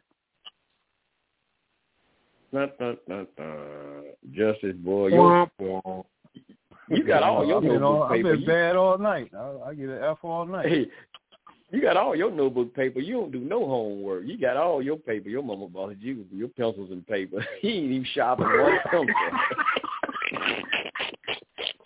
he ain't taking no notes. Yeah. God Judge. Yeah. That's fine. You getting a little old. Judge. You can't remember all this stuff off the top of your head, man. I can't either, man. Go ahead and write some of this stuff down. Uh, uh, 20, 2021. It happened September 20th, 2021. Oh, Yeah, man. Who, who's the bad guy now, Justice? But you know, I was putting, uh, you know, I was putting out some good things because I like how you had uh, put that out before about if someone was racist, what would they do for a black person? Like, and it, made you go back and look at Trump. And he did pardon black people. He did get people that was in trouble out of trouble who had did some things in China that they shouldn't have did, like steal something, and they was in the NBA, and he was able to talk to the Chinese president and get them out of there without any any problems. Um, the black rapper, the black rapper, he got in trouble. He got in a fight over there in another country, like Denmark or somewhere. What was his name? One of the young black rappers, and then Trump made a call over there and got him off. So it's like hear that, man. if someone was racist, what, would a racist do something for a black person at all? I mean, you know, so you can't really. I can't see. He he convinced me that look, the man just crazy. He not racist. That's all. Wow. Hey, hey, What's Sam, the right? You know what's so funny? You know, we we in the dogs, right? Yes, sir. And you know, like people that have never had a pit bull, they just hear that pit bulls are dangerous, and they always hate pit bulls because somebody else said they're dangerous, right? Yeah, well, yeah. that's exactly what I see them doing with Donald Trump. Damn. So they they didn't look at none of the facts, the details, the legislation. They couldn't ignore, you know, because everybody around them was saying that, you know, Donald Trump was this infamous pit bull. So they had to hate it because of the legend. You know what I mean? So Yeah, that's I a, that's, go ahead. nah, go ahead, man. I'm just laughing. That's a good damn analogy. Damn, I got to remember that one. I see it all the time. you know? I mean, I like like that. Yeah. So, I, I, I, man, see, like I said, I, I, I cut right to the chase because I don't, excuse anything, good or bad. You know what I mean? If it's bad, I'm gonna call it bad. If it's good, I'm gonna call it good. I can't find that. Yes, sir. You know what I mean? So, I, so yeah. I, back to your original statement. All skin folk ain't your kin folk. Yeah. And, and we're surrounded by mental midgets, and we have to keep that in mind. And, you know, keep it moving. I guess. That's a mental midget. so Justin, so Yup. with, with the analogy, with the analogy Brother Alpha Male just gave, so how many of the black folk did did Trump bite? How many did he do what? How many did he bite? Since you know, with the analogy that uh Brother Alpha Male used, Oh, oh, how many oh, black folk did, did did Donald Trump bite? He just snapped. He ain't bite. He snapped. Oh, He, was- you know how you know he just barking. He ain't really bite. He just bark. so as a president, the way you where you bite somebody or hurt them is you you you you know you especially if you're racist, you plan put some kind of legislation out to hurt them. That's why again how we said that last what kind of legislation did he pass that hurt black people as a whole? So that's the bite I was talking about. Okay, so he Right. still ain't bite nobody. Oh, okay, we got you. I like how Mayor how he broke that down though. God damn, I gotta remember that. God damn. That's a cold one. Yo, did you hear about Jussie Smollett getting um sentenced and um getting locked up and he's doing about um six months and he was Yeah. taken away talking about some I'm not suicidal. I'm not suicidal. Yeah. And then he said, I I'm was not guilty. We don't care. And then he said, if I was guilty, I would have said I was guilty. And then he said, I'm not suicidal. I was just Yeah. Yeah, no, you know what? Nobody, nobody gives a fuck. Yeah. He You know deserves what, every Joe? day, every penny that they gonna Uh-huh. charge him. He deserves everything that's coming to him. He deserves it all. Hold on, hold on. I know you just didn't say what I thought you said. I know you just Oh, didn't no. say that. Yes, I did. I ain't never rolled with this. I knew his story was a lie from the jump. I told y'all that on Culture Freedom a couple years ago when it first happened. Damn. Because I argued with a brother about that shit before when I was of my Wasn't me. Okay, not me. I No, it never, wasn't you. I No, I was his whole story was a whole lie. Like he he need to pay for lying on black people and white people because he lied on both. Okay, with his with his story, it was bogus as hell. With his little punk, little little corny little noose, so called noose he had, and had two brothers that's Jamaican with that's talking about some make he, they supposed to have on make America great hats on again or something and then they was supposed to be racist white people who did this to him, but yet you come and find out it was a black dude. Hey guys, it is Ryan. I'm not sure if you know this about me, but I'm a bit of a fun fanatic when I can. I like to work, but I like fun too. It's a thing. And now the truth is out there. I can tell you about my favorite place to have fun.